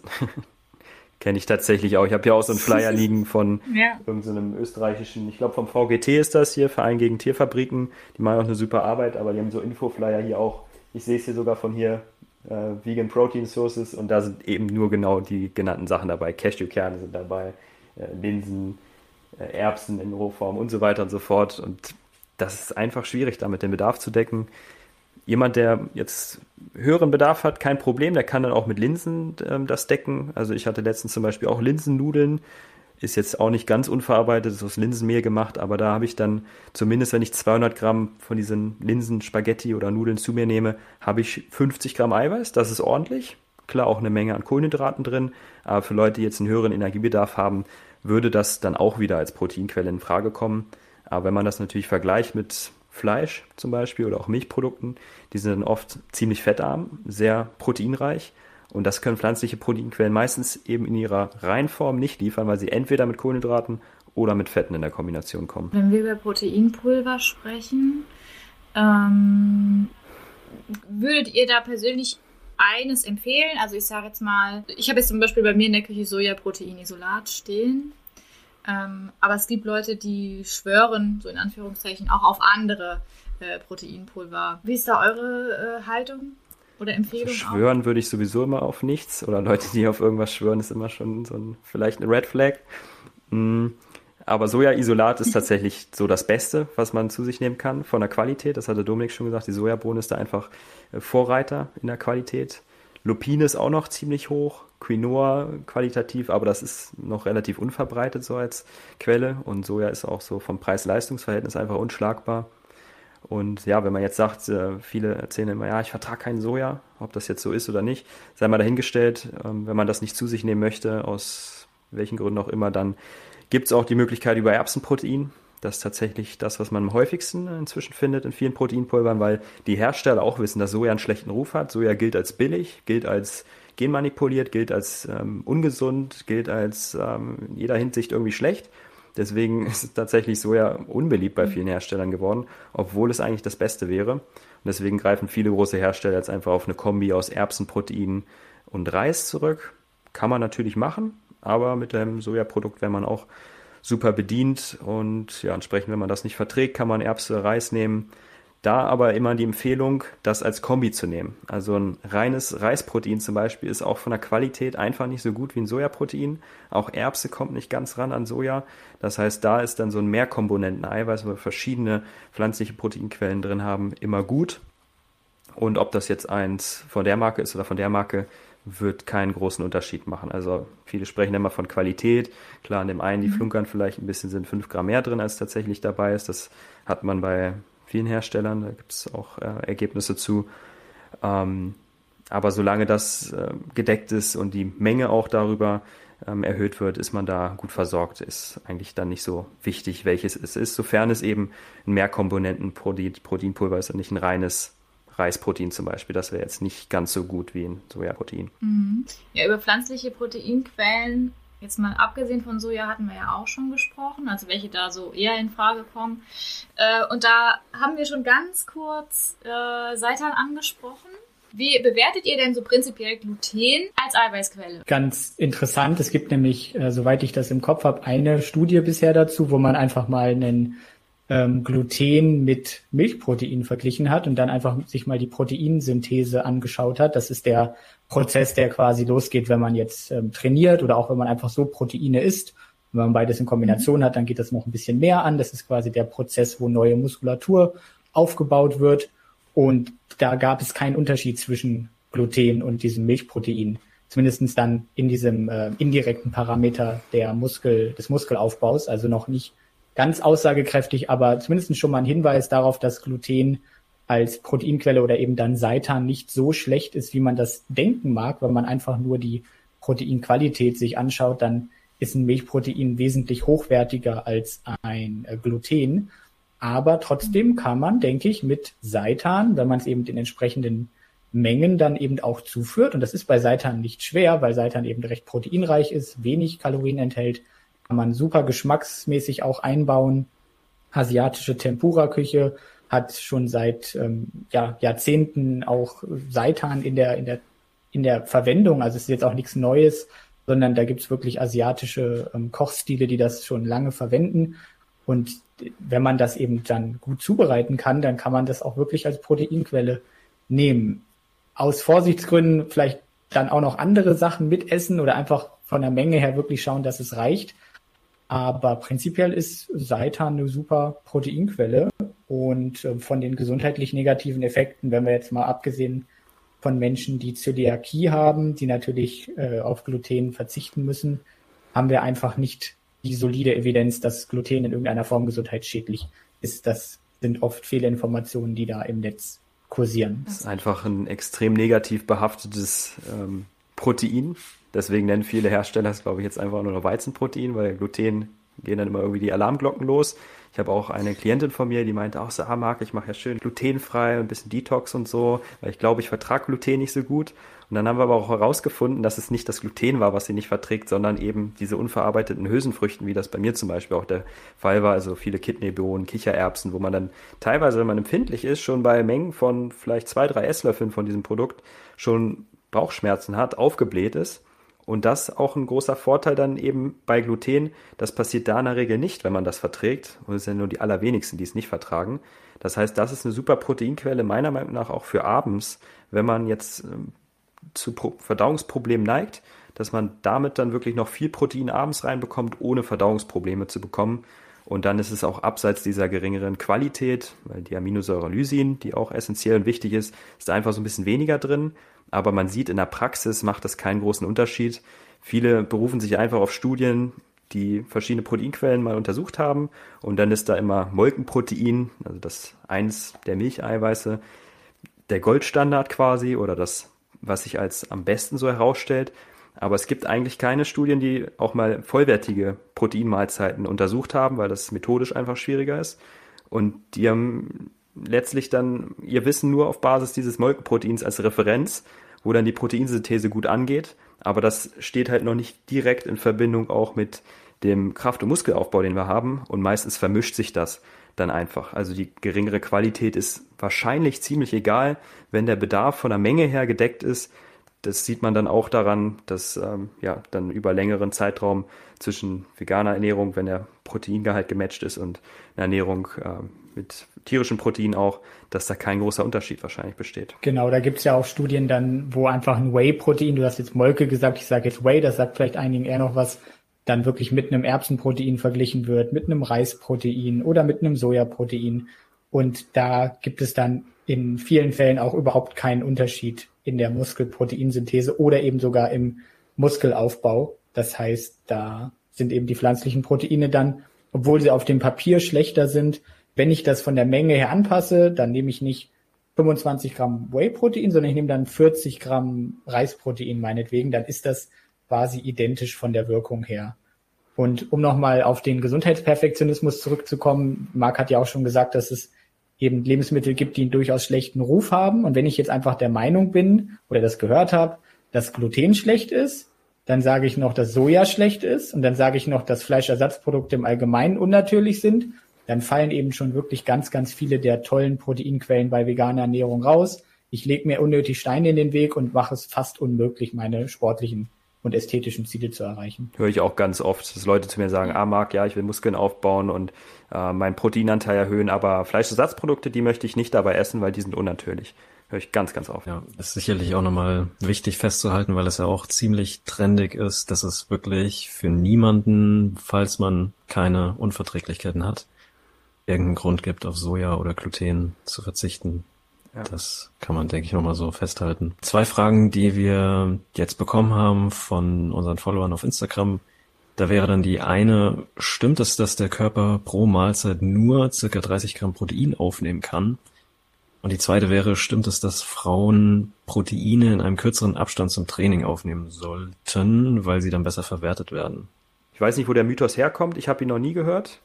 Ich halte ihn für nicht wahr, ist mir nicht bekannt, dass das der Fall ist. Auch allgemein ist dieses, ähm, ich muss unbedingt nach dem Training direkt meinen Shake trinken, sonst ist mein Trainingseffekt dahin Unsinn. Das zählt letztlich die Tagesbilanz. Ideal ist es, wenn man es über mehrere Portionen verteilt. Wenn es aber für dich nicht möglich ist, das über drei Mahlzeiten, zwei Mahlzeiten zu machen, dann mach es halt über vier oder fünf. Und wenn man es dann schafft, in Summe das abzudecken, dann ist es auch egal, ob das Training dann morgens ist oder abends oder abends dann auch nach dem Training keine Mahlzeit mehr, die proteinreich zugeführt wird, dann hat man trotzdem die positiven Effekte vom Training, ist da gut versorgt und dann gibt es da auch keine relevanten individuellen oder geschlechterspezifischen Unterschiede, was das angeht. Es gibt nicht dieses Zeitfenster, was so relevant ist von 30 Minuten. Das ist eher größer im Bereich von vier Stunden, sechs Stunden. Aber sofern das gematcht ist, der Bedarf gedeckt ist, ähm, braucht man sich da auch keinen Stress machen. Zur ersten Frage, da gibt es eben diesen Mythos und der bezieht sich eigentlich auf die Muskelproteinsynthese und nicht auf die Aufnahme per se, weil letztlich, wenn in unserem Darm etwas landet, dann wird es auch aufgenommen. Aber es gibt eben so eine Maximalmenge an Proteinen, die dann eben die Muskelproteinsynthese stimuliert. Das heißt, wenn ich dann noch mehr Proteine esse, dann habe ich nicht eine noch größere Stimulierung dieser Muskelproteinsynthese, aber die Proteine sind dann trotzdem nicht äh, weg oder sie werden dann trotzdem aufgenommen. Der Körper benutzt sie dann eben für andere Dinge, zum Beispiel um dann daraus Glucose zu bauen oder eben wo sonst Proteine im Körper benötigt werden. Also der Körper nimmt sie auf, aber die Muskelproteinsynthese stimulieren kann man eben nur mit einer bestimmten Menge. Und daher kommt ja auch diese Empfehlung, die Proteine am Tag über mehrere Mahlzeiten verteilt aufzunehmen, weil ich dann immer so einen gewissen Peak erreiche von der Muskelproteinsynthese. Ich halte die quasi immer oben. Das ist so die Idee dahinter. Deswegen ergibt es dann keinen Sinn, 150 Gramm Protein auf einmal aufzunehmen, abgesehen von der Verdauung, sondern dann habe ich halt fünf Mahlzeiten mit 30 Gramm meinetwegen. Daher kommt das. Was man da auch beobachtet hat oder wo der Mythos, glaube ich, auch herkommt, ist die Tatsache, dass man oft die Muskelproteinsynthese bzw. deren Sättigung nur nach dem Training einer Muskelgruppe gemessen hat und nicht nach einem Ganzkörpertraining zum Beispiel. Fürs Verständnis macht natürlich einen großen Unterschied, wenn ich jetzt nur Bizeps Curl mache, nur eine kleine Muskelgruppe trainiere, versus den ganzen Körper. Viele mehr, viel mehr Muskelgruppen dabei, viel mehr Proteinmasse in Summe. Und letztlich hat man dann auch gezeigt, dass bei einem Ganzkörpertraining diese Sättigung auch erst bei einem höheren Wert erreicht wird. Dann bewegt man sich dann eher so im Bereich von 40 Gramm Protein pro Mahlzeit. Und diese 30 Gramm, die stammen eher noch von diesen Studien, die sich wirklich nur eine isolierte ein isoliertes Training einer Muskelgruppe angeschaut haben. Dann schließen wir doch den, den Riesenblock Proteine äh, einmal ab mit, mit einer ganz interessanten Frage. Habt ihr eine Lieblingsproteinquelle? Ich würde sagen, ich habe eine Lieblingsproteinpflanze und das ist Soja. ich mag wirklich äh, Soja-Joghurt und Soja-Flocken und Soja-Proteinpulver und Tempeh und Tofu, äh, Edamame. Äh, Finde ich alles top mhm. und deswegen ist Soja ganz, ganz weit oben bei mir. Ich kenne da inzwischen auch so viele Fleischersatzprodukte, dass es mir schwerfällt, mich zu entscheiden. Aber wenn man jetzt mal eine vollwertige, gesunde wählen müsste, würde ich sagen Tempeh. Das habe ich so inzwischen für mich entdeckt, weil es ja auch in Österreich im Spar jetzt äh, da verschiedene Sorten gibt, die auch schon gewürzt sind und das schmeckt einfach richtig lecker. Die Bohnen werden dabei fermentiert, sind dann auch etwas besser verdaulich in der Regel. Da kann man dann eine höhere Menge von aufnehmen, ohne Verdauungsprobleme zu kriegen. Das merke ich auch bei mir ganz deutlich. Und diesen Tempeh, das ist einfach super praktikabel. Man muss ihn nicht braten, man kann ihn einfach, wenn er gewürzt ist, oder auch ein Naturtempeh, in Scheiben schneiden. Hatte ich heute auch auf meiner Tour dabei, auf dem Vollkornbrot mit zusammen mit Humus, einer vermeintlichen Proteinquelle als Basis. Avocado, Tempeh drauf, super lecker, super einfach, muss ich nicht irgendwie durchgaren oder so. Also das mag ich sehr gern und ansonsten auch viele Seitanprodukte oder inzwischen haben wir auch Mischprodukte, wo dann einerseits Sojaprotein dabei ist oder Erbsenprotein, also eine Hülsenfrucht und dann auch Weizeneiweiß, also Gluten. Und äh, da es dann von der Konsistenz, Verträglichkeit auch eine gute Kombi aus beidem. Qualitativ taugt es dann auch ganz gut. Ähm, da jetzt zum Beispiel hier wieder das von dieser Schweizer Marke, ich weiß gerade nicht, wie sie heißt, äh, die auch einen wirklich täuschend echten ähm, Fleischersatz machen. Green Mountain heißen sie, die haben auch so ein Hähnchenfilet, so ein Pfeffersteak, das will ich mir gleich noch machen. Da bin ich auch mal gespannt. Also da gibt es eine tolle Auswahl. Kleine Anmerkung an dieser Stelle für alle, die zuhören. Jede Marke, die hier erwähnt wird, die wird aus Überzeugung genau. erwähnt und nicht genau. dafür bezahlt werden. das ist alles unbezahlte Werbung. Ähm, Gut, dann ähm, habe ich hier bei mir auf dem Zettel noch eine fachlich, würde ich sagen, etwas spezifischere Frage, nämlich wie wichtig ist mTOR beim Muskelaufbau? Auch in Bezug auf den Vergleich zum äh, tierischen BCAA-Profil. Ja, ich denke, wenn wir das in Kombination mit den BCAAs beantworten bei der veganen Ernährung, dann wird das so ein bisschen praxisnah, denn letztlich ist mTOR wahrscheinlich etwas, was kaum jemandem irgendwie ein Begriff ist. Das ist letztlich ein, ähm, ein molekularer Bestandteil der Muskelzelle und dort werden quasi die, ähm, die Reize verarbeitet, die ich mit einem Training setze. Da wird quasi dann äh, der, der Trainingsreiz in, eine, in einen molekularen Reiz um, ähm, umge, umgewandelt und dann habe ich quasi eine Proteinmuskelsynthese, die angeworfen wird. Also dann fängt der Muskel eben an, letztlich neue Proteine zu bauen und dann wird der Muskel letztlich dicker. Und dafür ist mTOR wahrscheinlich ganz, ganz wichtig. Und es gibt eben eine Beeinflussung des mTOR-Komplexes über verzweigkettige Aminosäuren, die sogenannten Branch Chain Amino Acids, die BCAAs. Und da ist eben insbesondere das Leucin sehr wichtig. Und jetzt enthalten pflanzliche Lebensmittel, pflanzliche Proteinquellen in den meisten Fällen, außer wir reden von Mais, weniger Leucin als die tierischen Pendants. Und das ist dann ein weiterer Grund, warum eben gesagt wird, die tierischen Proteinquellen sind besser geeignet für das Thema Muskelaufbau als die pflanzlichen. Letztlich ist es aber auch so, wenn ich genügend Proteine aufnehme, dann nehme ich wahrscheinlich auch genügend Leucin auf. Ich nehme genügend essentielle Aminosäuren auf. Ich nehme genügend der anderen äh, verzweigkettigen Aminosäuren auf. Und deswegen ist das Thema dann so ein bisschen äh, übertrieben dargestellt, wenn man sagt, dass Veganer eben zu wenig Leucin aufnehmen. Ja, tun sie, wenn sie nicht darauf achten. Aber wenn ich genügend Proteine aufnehme, dann nehme ich auch genügend Leucin auf. Und dann habe ich, äh, was die Stimulierung von mTOR angeht, als Veganer überhaupt keine Probleme. Vielleicht noch als kleine Ergänzung dazu. Also mTOR ist, um das abzuschließen, zu beantworten, wirklich sehr relevant in der Muskelzelle unter anderem, um sowohl Aufbau als auch Abbauprozesse zu steuern. Also da entscheiden sich auch andere Faktoren wie hormonelle Situationen, wie äh, Schlaf zum Beispiel, wie Entzündungsreaktionen. Vieles wird darüber gesteuert, also sowohl der Muskelaufbau als auch der Abbau wird darüber reguliert. Das heißt, letztlich ist in Summe für Muskelaufbau auch wichtig, wie viel wird abgebaut von meinen Proteinen. Und auch das kann so ein bisschen beeinflusst werden. Das sind genetische Faktoren, Umweltfaktoren spielen da eine Rolle. Und letztlich wollen wir eine positive, äh, man nennt es Netto-Proteinsynthese-Bilanz er erreichen. Und das wird unter anderem ganz zentral über mTOR gesteuert. Der leitet dann die Signale weiter und macht dann wirklich Muskelaufbau oder eben auch Abbau und wird durch diverse Reize beeinflusst. Ja, dann haben wir noch zum Abschluss so ein paar kleinere Fragen, auch wieder aus der Community. Zum Beispiel Thema Zunehmen in der Pubertät womit die Person wohl Probleme hat. Will dazu was sagen? Ja, letztlich äh, ich vor zehn Jahren, könnte man sagen. Oder Marc vielleicht sogar auch, kann ja noch mal was zu erzählen. Aber das ist eben dieses Phänomen. Wir waren ja schon bei den Körpertypen, haben gesagt, okay, die gibt es nicht, aber es gibt eben doch natürlich Leute, die eher es schwer haben zuzunehmen. Und das ist im Übrigen auch genauso schlimm, sage ich mal, wie wenn Leute einfach versuchen abzunehmen und es klappt nicht. Manchmal habe ich zumindest das Gefühl, dass äh, dann eben diese Sprüche kommen, so nach dem Motto, ja, so ein Stoffwechsel wie du hätte ich auch gerne. Okay, gut, aber ich möchte ja zunehmen, also äh, akzeptiert das doch bitte auch, dass das für mich auch belastend ist. Also dahingehend bitte in beide Richtungen sensibel sein.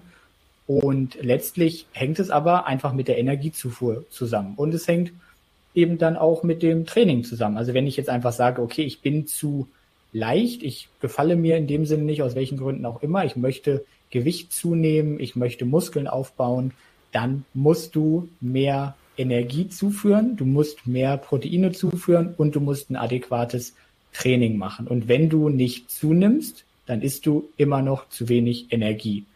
Egal was du denkst, wie viel du isst, es gibt Strategien, die man im Coaching und in der Beratung besprechen kann, wie man noch leichter Energie zuführen kann.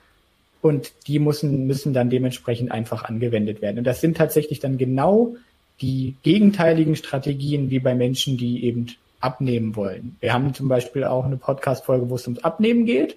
Dann kann sich die Person diese Folge anhören und kann einfach bei allem genau das Gegenteil machen. Was ich da in der Praxis immer wieder gesehen habe, ist, dass die Leute, die sagen, dass sie Schwierigkeiten haben zuzunehmen, das auch überhaupt nicht priorisieren. Da sieht ein Tagesablauf so aus, die verpennen, kommen zu spät zur Arbeit, Schule, Studium, wie auch immer, weil sie keinen Hunger haben, weil sie übermüdet sind, weil sie auch nie frühstücken. Dann wird irgendwas mittags gegessen, wird sich schnell was reingezogen und dann kommt man fast verhungert nach Hause und knallt sich dann eine Pizza rein, Döner oder was auch immer. Ja, aber dann war das in Summe halt trotzdem nur 2000 Kalorien. Dann fehlen halt immer noch vielleicht 500 oder 1000. Man hat den Eindruck, oder auch andere Leute denken so, boah, der haut ja sich abends so viel rein ja, hat dann aber auch morgens vergessen zu frühstücken, weil das nicht hingekriegt hat, unorganisiert ist, wie auch immer. Und dann ist es in Summe doch relativ wenig. Also ich habe mal mit so jemandem zusammengewohnt auch, der hat das auch gesagt. Und da habe ich das immer gesehen. Da war das genau so. Und dann hat man keinen Hunger morgens, weil man sich nicht dran gewöhnt hat, weil man müde ist. Und dann fehlt da schon eine große Mahlzeit. Und morgens würde ich auf jeden Fall immer empfehlen, unabhängig vom Ziel, auch da was zu essen, ob man jetzt zunehmen möchte oder abnehmen. Und wenn das schon wegfällt, wird es natürlich schwierig. Mittags genau das gleiche. Auch da sind viele irgendwie beschäftigt, ziehen sich nur schnell einen Snack rein. Und abends, da wird ja äh, bei den meisten Menschen hier in der westlichen Welt am meisten gegessen. Und das kann dann sowohl hinderlich sein, wenn man abnehmen möchte, als auch hinderlich, wenn man zunehmen möchte. I feel attacked, würde man da jetzt in seine Insta-Story schreiben. Gerade so dieses Unorganisierte und dann doch das Frühstück wieder weggelassen. Ja, da habe ich mich jetzt dann durchaus doch Und du machst ja auch Sport an, also für dich ist das ja auch relevant. Du hast am Anfang gesagt, ja, ja du als nicht sportliche Person, du machst auch Krafttraining. Ja, ja, ich muss jetzt wieder anfangen. nach der Erkältung. Die nächste Frage wäre, was ist denn eure Meinung zur Kombi von intuitiver und veganer Ernährung? Vermutlich auch vielleicht allgemein, einfach so intuitive Ernährung allgemein. Das ist jetzt auch Thema, was man häufiger liest. Unter anderem auch bei Ex-Veganerinnen, die dann sagen, ihr Körper hat ihnen gesagt, sie müssten wieder dies und das essen? Ja, letztlich könnte ich da jetzt eine ganze Liste von Faktoren raushauen, die in irgendeiner Form das Essverhalten bestimmen, die auch oft unbewusst sind. Wir reden da dann äh, von sozialen, von psychischen Faktoren, von Konditionierung, von Gewohnheiten, von, ähm, von einem sozialen Kontext des Essens. Also es ist ja nicht nur das Nährstoffbedürfnis des Körpers, was in irgendeiner Form dazu führt, dass man jetzt Lust hat, das eine zu essen oder überhaupt was zu essen. Und äh, letztlich, ja, ist das mit dem Thema intuitive Ernährung dann natürlich ein bisschen schwierig, wenn ich äh, seit der frühesten Kindheit irgendwie Käse esse oder Fleisch oder whatever und mein Körper möchte das dann einfach deswegen haben, weil ich so aufgewachsen bin, dann lässt sich das natürlich nicht so gut mit einer veganen Ernährung beeinflussen. Vegane Ernährung, veganer Lebensstil ist ja eine hochrationale Entscheidung. Das heißt, das ist eben etwas, was ich bewusst mache, um eben äh, Ausbeutung und Grausamkeiten gegenüber Tieren zu vermeiden.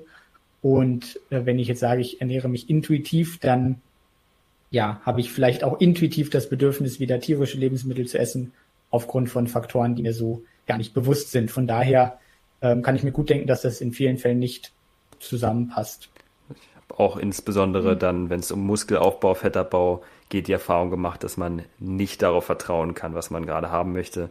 Also die Leute, die jetzt vielleicht Fett verlieren möchten, im Energiedefizit sich befinden, die werden sicher nicht, äh, sicherlich nicht Lust haben, nur Fleischersatz zu essen oder eine große Portion Fleischersatz, Tofu oder so in jeder Mahlzeit und dann nur eine kleine Portion Kohlenhydrate und sonst viel Gemüse, damit das von der Zusammenstellung her passt sondern die werden dann tendenziell auch mal Heißhunger haben auf viel Kohlenhydrate, vielleicht auch mal auf Zucker, dann auf fettige, auf energiereiche Sachen eben. Da wird es dann schwierig. Ich glaube, die Leute, die intuitiv sich ernähren möchten, sind meistens die, die nicht unbedingt so hohe Ambitionen haben, was jetzt körperliche Ziele angeht, vielleicht ein bisschen abnehmen, aber auch da finde ich es einfach schwierig im Zusammenhang mit vegan, weil wir ja auch auf eine gewisse Lebensmittelauswahl achten müssen. Wir haben ja eh schon den Verzicht auf tierische Lebensmittel. Und wenn wir dann noch sagen, ah ja, ich mag einfach nur Nudeln jeden Tag, Nudeln mit Pesto oder so und auf andere Sachen habe ich keinen Bock, mhm. ja, dann wird es halt noch schwieriger. Und ja. letztlich muss ich auch einfach wissen, dass immer wenn ich versuche, ein bestimmtes Ziel mit meiner Ernährung zu erreichen. Und wenn wir eben von Muskelaufbau reden, dann wollen wir ja Muskeln aufbauen damit, dann will ich ja so essen, damit das zielführend ist. Oder wenn ich Gewicht verlieren will, immer wenn ich ein bestimmtes Ziel mit meiner Ernährung verfolge, dann ist es keine intuitive Ernährung mehr. Punkt. Mhm.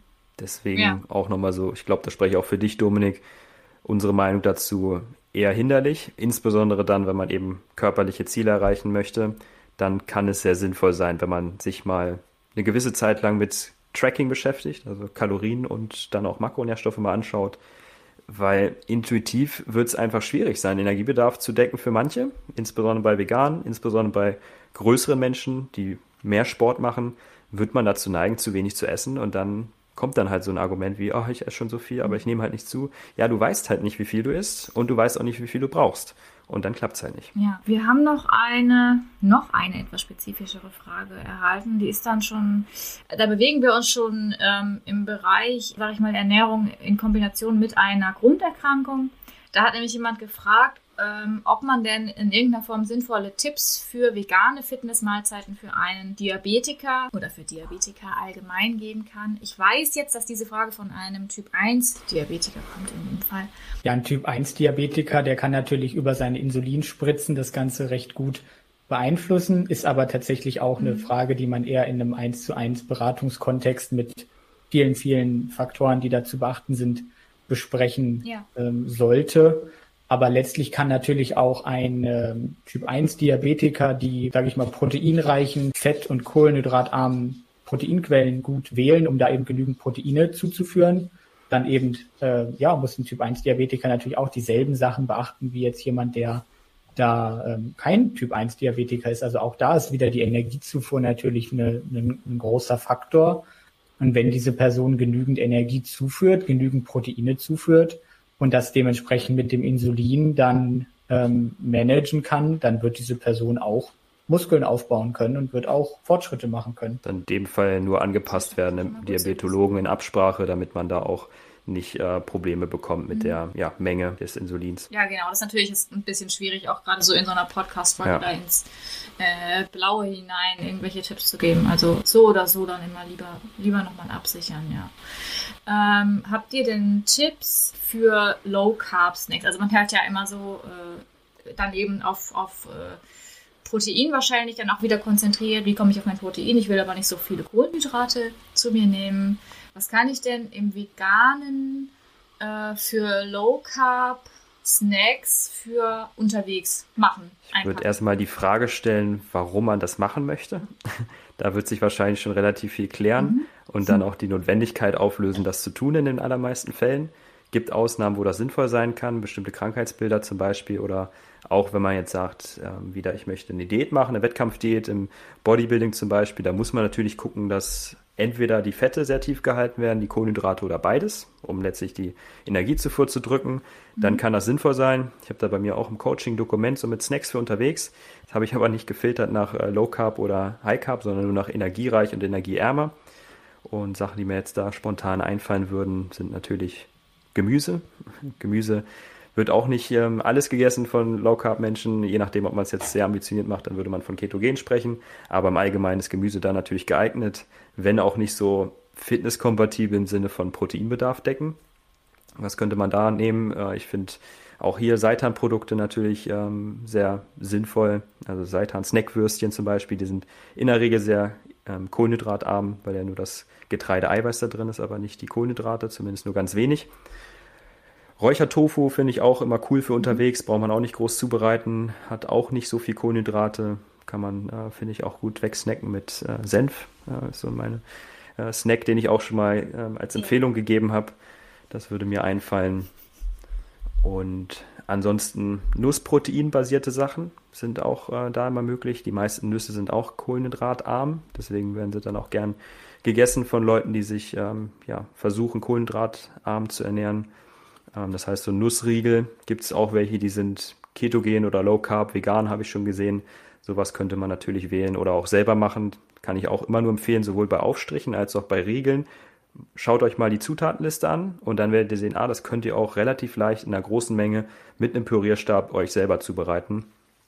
Und äh, wenn man da eben weiß, dass ja, Hülsenfrüchte kohlenhydratreich sind und die deswegen meistens nicht so gut geeignet sind, Erdnüsse wären da so eine kleine Ausnahme, dann ähm, kann man eben da Nussproteine nehmen oder auch die kohlenhydratarmen verarbeiteten pflanzlichen Proteine. Was mir jetzt noch spontan einfällt, habe ich lange nicht mehr gesehen, gab es aber in Hildesheim früher mal im Rewe, da gab es dann ähm, quasi Soja-Trockenfleisch, also klassisch Trockenfleisch, äh, aber halt auf Sojabasis und das konnte man auch ganz gut mitnehmen und ist dann eben auch recht kohlenhydratarm. Problem dabei ist aber, dass es nicht Low Carb ist. Also zumindest die, die ich kenne, Soy Jerky ist mit sehr, sehr viel Zucker.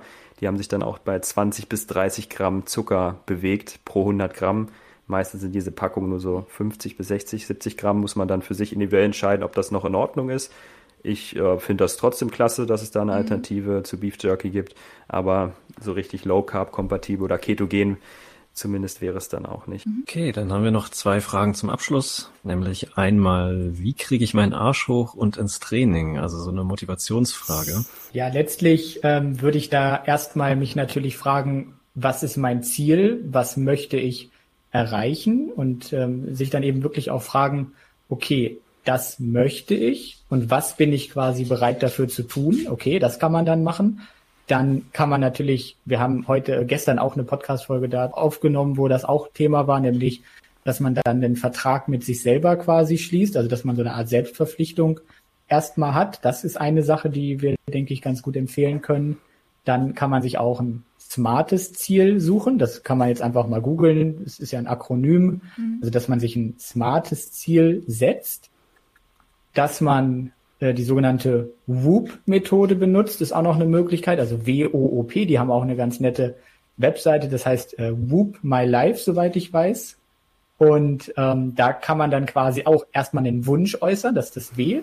dann kann man quasi äh, sich ein Outcome erdenken. Also ich möchte meinetwegen Krafttraining machen. Ich wünsche mir, dass ich dann fitter bin und dass ich besser aussehe. Und dann überlegt man sich aber auch gleich das Obstacle, also das zweite O. Also was mache ich, wenn mein Plan, den ich mir gemacht habe, nicht funktioniert? Also wenn ich beispielsweise joggen gehen will und es regnet draußen, was mache ich dann stattdessen? Das kann man sich dann eben überlegen und dann eben tatsächlich auch sich einen Plan machen, wirklich äh, ins Handeln zu kommen.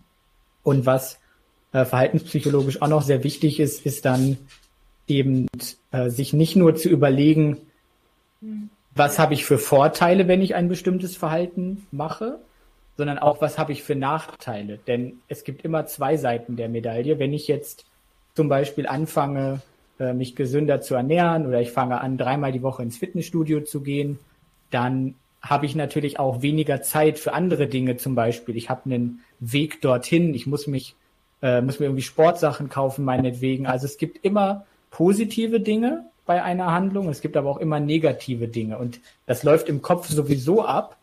Und das aber einfach mal aufzuschreiben, das kann sehr gut helfen. Und dann muss man eben wirklich auch abwägen, ist es mir das wert in dem Sinne? Und wenn das so ist, dann macht man halt einen Plan. Mhm. Ich hätte auch noch zwei Sachen, die ich immer als sehr wertvoll ansehe. Eine ist super einfach zu integrieren, die ja, verwende ich bei mir und empfehle ich auch gerne weiter. Und das sind Wenn-Dann-Sätze, ist auch aus der Gesundheitspsychologie oder Verhaltenspsychologie. Das heißt, ganz simpel, wenn ich morgen von der Arbeit komme, dann packe ich direkt meine Sporttasche und fahre ins Fitnessstudio. Da gehe ich direkt laufen, ziehe mir schon meine Laufschuhe an oder stelle die vor die Tür, sodass ich drüber stolper. Das heißt, dass man da auch in die Selbstverpflichtung kommt und ähm, gar keine Alternativen quasi offen lässt oder nicht erstmal sagt, ja, okay, ich gucke mal, was heute noch so kommt. Dann neigt man ja dazu, dann lieber noch das, das zu machen und dies zu machen, jenes zu machen. Das heißt, wenn man das fest einplant, und so mache ich das auch, ich trage mir schon am Ende der Woche, also heute Abend werde ich mir wieder eintragen, Kalender, wann ich trainieren gehe. Mittwoch zum Beispiel, 20 Uhr ist gerne eine Trainingszeit bei mir und dann wird das auch gemacht. Und wenn ich das nicht mache, dann wird man so ein bisschen unzufrieden, man muss sich vor sich selber rechtfertigen, warum man das dann nicht getan hat. Das ist eine schöne Möglichkeit. Und ansonsten auch die Empfehlung, mit Mikrogewohnheiten zu arbeiten. Viele setzen sich ja unrealistische Ziele. Sie sagen, ah, jetzt ab Januar gehe ich viermal die Woche ins Gym oder fünfmal. Dann fragst du, ja, wie oft warst du denn vorher beim Sport? Ja, gar nicht jetzt die letzten Monate. Dann sage ich, ja, warum willst du denn mit fünfmal anfangen? Hältst du das für realistisch? Und dann kommt meistens so, ja, mal gucken, ich habe schon mal geschafft. Naja, fang doch vielleicht lieber mal mit zwei Einheiten an pro Woche. Dann ist die Motivation, die nötig ist, nicht so hoch, weil am Anfang ist es immer schwer reinzukommen, immer wenn man was Neues macht, außer Komfortzone rauskommt. Und das heißt, wir sollten uns das so leicht wie möglich machen, dass wir da ins Handeln kommen können, dass wir quasi gar nicht merken, dass wir da was anders machen als sonst. Und dann können wir Stück für Stück gucken, dass wir noch mehr Sachen hinzunehmen, eine dritte Einheit machen, das Trainingsvolumen erhöhen, noch eine andere Sportart starten, was auch immer, die Ernährung noch mit hinzunehmen, wie auch immer. Und auch nochmal bewusst machen, das hat Dominik eigentlich schon gesagt, wofür mache ich das wirklich? Welches Zielbild habe ich vor Augen? Wie möchte ich aussehen? Wie möchte ich mich fühlen? Was passiert, wenn ich so werde, wie ich mir das wünsche? Wie wird sich das auf mein Leben auswirken? Da mal so eine kleine Vision kreieren, dass man ja dadurch motiviert wird, auch intrinsisch. Mhm. Ja, man, man neigt dann da tendenziell dazu zu sagen, ach, was für oberflächliche Ziele. Aber ähm, unterm Strich sind die, also aus meiner Sicht jetzt überhaupt nicht oberflächlich. Also ich für meinen Teil bin sehr, sehr gut darin, mich selbst äh, zu bescheißen, was eben so diese, diese Konsistenz und die Konsequenz des Verfolgens meiner Pläne angeht und sowas. Sehr, sehr gut. Ähm, aber ich habe halt eben so verschiedene Dinge. Also ich habe einmal, wenn ich nicht konsequent Sport treibe, äh, eine Schmerzproblematik. Die wird besser, wenn ich Sport treibe. Was nicht heißt, dass ich dann konsequent Sport treibe, aber das ist für mich auch ein Ziel. Also eben einmal raus aus dem Schmerz und mich besser fühlen. Ich habe aber auch zum Beispiel jetzt in diesem Sommer Cosplay-Pläne und ich weiß, dass es gut wäre, wenn ich da einfach vorher noch ein bisschen Sport treibe, weil ich dann weiß, dass ich mich eben äh, auf der Convention entsprechend in meiner Haut für mich ganz individuell persönlich besser fühle. Und das sind tatsächlich Ziele, die jetzt aktuell ganz gut funktionieren. Ich bin jetzt wieder raus, weil ich krank war. Das heißt, ich muss da jetzt auch wieder rein, aber ich habe das Gefühl, dass auf Basis dieses Ziels, ja, es vielleicht funktioniert. Ja, ich finde es einfach super wertvoll, wenn man das so macht, wie Dominik das gesagt hat. Das hätte ich sonst auch noch gesagt, dass man sich wirklich eine Liste macht, mal gedanklich oder auch schriftlich, wofür mache ich das? Und das sind dann auch weitaus mehr Gründe mhm. meistens als nur Ästhetik. Klar, besser aussehen wollen die meisten, haben wir eigentlich so ja. den ästhetischen Aspekt, die Funktionalität und Prävention. Das sind so die drei Hauptmotive, die Menschen haben, wenn sie Sport machen. Und dann sollte man sich überlegen, hey, welches davon ist meine Hauptpriorität und was habe ich vielleicht noch für Prioritäten? Bei mir, bin ich ganz ehrlich, ist es hauptsächlich die Ästhetik, aber auch die anderen beiden Sachen, also Funktionalität für meinen anderen Sport zum Beispiel im Alltag und auch Prävention, was die Gesundheit betrifft. Und Beispiel jetzt von mir zum Beispiel, mhm. aus den letzten Wochen habe ich gemerkt, ah, wenn ich zu wenig Sport mache oder ich war auch krank ein paar Wochen im Januar und dann mit sehr viel Arbeit in der Kombi, kriege ich zum Beispiel Migräneattacken, kriege ich emotionale Schwierigkeiten, emotionale Schwankungen ganz stark, wenn der Sport ganz wegfällt. Das heißt, auch das ist ein ganz treibendes Motiv für Leute, Stressmanagement und Sport.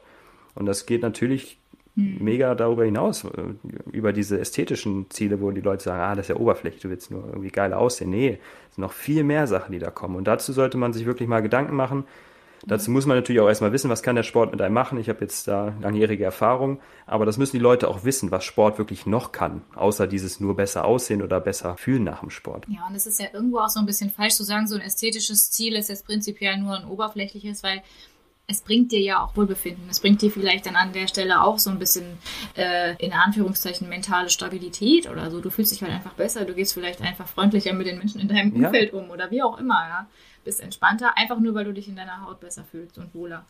Also so, ja. so, so viel. Letztlich ein Punkt, den wir natürlich auch noch nennen können, auch einfach, weil wir es natürlich beruflich machen, ist, sich einfach Hilfe zu suchen. Und das hat dann auch nichts damit zu tun, dass man äh, zu blöd ist oder dass man irgendwie nicht Bescheid weiß, dass man nicht genug Infos hat, sondern einfach den externen Blick auf die eigene Situation sich holen, sich zu suchen, sei es ähm, in einem Beratungsgespräch, sei es in mehreren Beratungssitzungen, sei es wirklich in einem längerfristigen Coaching. Es ist ja ein Bereich, der zumindest in meiner Wahrnehmung auch oft als ähm, unseriös wahrgenommen wird, einfach weil es auch, haben wir auch drüber gesprochen in unserer letzten Podcast-Folge, sehr, sehr viele schwarze Schafe da in dem Bereich gibt, die keine Ahnung haben, dafür aber sehr, sehr viel Geld nehmen.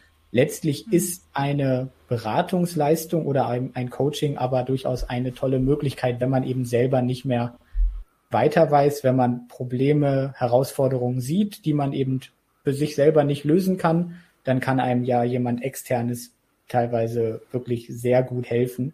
Und da muss man sich auch nicht, äh, oder da, da ja, muss man keine Bedenken vorhaben, sondern das kann man tatsächlich einfach machen. Da auch eine Sache, die mir eben noch kam, könnte man der Person auch nochmal als Frage stellen, warum bist du vielleicht nicht motiviert? Und da erlebe ich oft, dass mangelnde Motivation auch aus Unklarheit entstehen kann. Das heißt, wenn ich nicht weiß, wie ich trainieren sollte, um meine Ziele zu erreichen, bin ich natürlich auch nicht so motiviert. Und da kommt natürlich ein Coaching oder generell mehr Wissen und auch das Commitment, Umsetzung, was man in der Zusammenarbeit hat, wenn man da auch mit einem finanziellen Wert reingeht, ins Spiel, dass man wirklich ins Handeln kommt und dann auch weiß, welche Sachen man umsetzen soll. Das heißt, die richtigen Sachen macht. Und dann ist man auch in der Regel viel, viel motivierter. Als wenn man sagt, ah, ich will irgendwie mehr Sport machen, aber so richtig wie weiß ich eigentlich gar nicht. Ich melde mich mal im Fitnessstudio an. Ich mache mal einen Kurs mit. Aber ich will eigentlich stärker werden. Hilft mir das eigentlich mit dem Kurs? Weiß ich gar nicht. Das ist so eine Sache, die sind ganz typisch, ähm, auch bei mir, wenn man ins Coaching kommt. Und dann guckt man halt, was ist dann überhaupt sinnvoll zu tun, um das zu erreichen, was man möchte. Und im Bereich Ernährung ist es ähnlich. Ne? Da weiß man dann vielleicht auch nicht unbedingt, was man tun sollte. Dominik, du hast es gestern, glaube ich, auch gesagt, äh, oder beim über, vorletzten Podcast, eine Person, die kam zu dir und meinte, ja, ich weiß ja schon eigentlich viel. Ich muss meine Kohlenhydrate reduzieren, dann klappt das auch mit dem Abnehmen und Gesundheit und so weiter. Und dann so, ja, nee, das ist vielleicht gar nicht so, was du da denkst, was du machen müsstest. Und diese Klarheit, die wird eben oder sollte in einem Coaching gefördert. Und dann ist man auch deutlich motivierter allein dadurch. Ja, das schließt dann auch schon perfekt an unsere Abschlussfrage an, nämlich was ihr denn noch so nennen könntet als gute Informationsquellen, falls jetzt die Zuhörer da das Thema vegane Sporternährung, veganer Sport noch tiefergreifend interessiert, ähm, können wir auf jeden Fall schon mal empfehlen, zum Beispiel bei eurem Podcast und euren Instagram-Profilen vorbeizuschauen. Die werden wir dann auch in die yeah. Show Notes packen. Aber was könntet ihr denn da noch so nennen, damit die Leute vielleicht nicht bei Game Changers landen? und vielleicht auch äh, daran anschließend, auf welche Qualifikationen könnte man denn achten? Denn wir haben ja so die Situation, dass sich einfach Ernährungsberater, Coach und so weiter, kann sich halt jeder nennen. Ne? Genau, also letztlich, wenn jemand über Ernährung redet, dann ähm, wäre es schon sehr, sehr sinnvoll, wenn die Person ein ernährungswissenschaftliches Studium hat. Und wenn sie über Sport redet, dann wäre es eben sinnvoll, wenn sie ein sportwissenschaftliches Studium hat oder wenn es um Schmerzen geht, meinetwegen dann ähm, Physiotherapie studiert hat zum Beispiel. Also das sind schon so Sachen, da kann man eben schon dann entsprechend drauf achten. Und was die Informationen angeht, äh, kann ich vielleicht noch nennen, dass ich ja auch noch einen YouTube-Kanal habe, der auch Vegan Performance heißt. Da ähm, habe ich dann dieselben Inhalte letztlich wie bei Instagram, aber eben einfach in Videoform. Manchmal kann man einfach nochmal besser über ein Thema sprechen, als es ähm, zu versuchen, auf zehn Slides grafisch zu erklären. Und dann wird ja im Juni vermutlich auch noch mein Buch zur pflanzenbasierten Sporternährung erscheinen. Also wer da wirklich tiefgreifend einsteigen will, der kann das dann entsprechend kaufen. Das wird im Ulmer Verlag in Kombination mit dem UTB Verlag erscheinen. Ist ein Fachbuch letztlich für Sport- und Ernährungswissenschaftler, aber ich sag mal, sehr interessierte Laien werden da auch eine Menge Singe finden und können da sich wirklich tiefgreifend informieren, was äh, das Thema pflanzenbasierte oder dementsprechend auch vegane Sporternährung angeht. Ich habe gerade auch ein bisschen drüber nachgedacht, was für Instagram-Profile man da empfehlen kann. Mir würden jetzt sicherlich, hätte ich die Frage ähm, im Vorhinein gehabt, äh, auch welche einfallen oder hätte ich welche mehr aufgeschrieben. Da gibt es ein paar, aber doch wenige im deutschsprachigen Raum. Ähm, was jetzt den englischsprachigen Bereich angeht, da gibt es ähm, mehr natürlich. Und auch was das äh, Wissenschaftliche natürlich angeht, sowohl im Bereich Training als auch Ernährung. Aber im deutschsprachigen Raum ist es einfach schwierig. Man hat meistens entweder ähm, ErnährungswissenschaftlerInnen oder SportwissenschaftlerInnen. Aber sowas äh, gemischt, wie wir das machen, gibt es relativ wenig. Deswegen würde ich behaupten, ist Dominik da so mit die beste Informationsquelle, die mir einfallen würde im deutschsprachigen Raum. Jetzt insbesondere mit dem Buch. Das hätte ich jetzt auch nochmal angesprochen, wenn du es nicht genannt hättest, weil er halt die Kombi eben aus Sportwissenschaft und jetzt Ernährungstherapie und kennt sich eben in beiden Bereichen dann fast ebenbürtig gut aus irgendwann. Und bei mir ist es natürlich primär die äh, Sportwissenschaft. Das heißt, da sollte man auch vorsichtig sein, äh, wenn ich was zur Ernährung erzähle. Da bin ich natürlich kein Experte, sondern habe äh, mir das auch autodidaktisch angelesen und da kam auch sehr viel Unsinn bei zusammen, vor allen Dingen die ersten Jahre. Und äh, das gilt leider für viele, die da fachfremd sind, dass äh, man da viel Unsinn verbreitet. Und äh, ja, ich denke aber, dass da auch noch mehr passieren wird. Ich sehe, dass das Thema immer mehr beleuchtet wird, auch jetzt andere veganen ähm, Influencer da auch mehr Content zu machen, jetzt auch anfangen, vegane Sporternährung äh, sich auf die Agenda zu schreiben. Man hat halt immer das Problem, dass das weitergetragen ja. wird. Ne? Wir könnten jetzt äh, empfehlen, sich irgendwie selber wissenschaftlich mhm. damit auseinanderzusetzen. Ähm, wissenschaftlichen Podcast könnten wir jetzt zwei empfehlen, zum Beispiel Sigma Nutrition Radio ist richtig gut, da holen wir uns mhm. ernährungsmäßig ähm, viel Input rein und da ist auch Sporternährung teilweise dabei. Dann ja. äh, habe ich jetzt für mich noch den Huberman, das Huberman Lab ähm, entdeckt, was ich auch als sehr wertvoll empfinde. Aber da sind natürlich diverse Themen mit dabei, nicht exklusiv vegane Sporternährung oder so. Und ähm, so gilt das natürlich auch für Instagram-Profile. Und die meisten haben ja auch keine Lust, sich irgendwie da selber einzulesen in die Thematik, sondern sie wollen leicht verdauliche Informationen irgendwie bei Instagram bekommen. Und da ist die Fehlerwahrscheinlichkeit immer hoch. Das kann man sich wie stille Post vorstellen. Jeder dichtet ein bisschen was dazu. Und am Ende ist halt vielleicht nur noch ein wahrer Kern dabei oder es ist fast gar nichts mehr richtig. Deswegen da vielleicht mal die Meinung einholen von uns auch. Wir haben das Thema ja auch schon mal häufiger beleuchtet. Ähm, vegane Ärzte sind da leider auch keine bessere äh, kann man auch pauschal einfach nicht empfehlen. Das war ja auch so ein bisschen der Grund, warum wir gesagt haben, wir machen den Vegan Performance Podcast, weil es im deutschen Raum einfach nichts gab, was irgendwie zufriedenstellend war. Deswegen versuchen wir ja diese Lücke, die wir da ähm, meinen gesehen zu haben, äh, auszufüllen.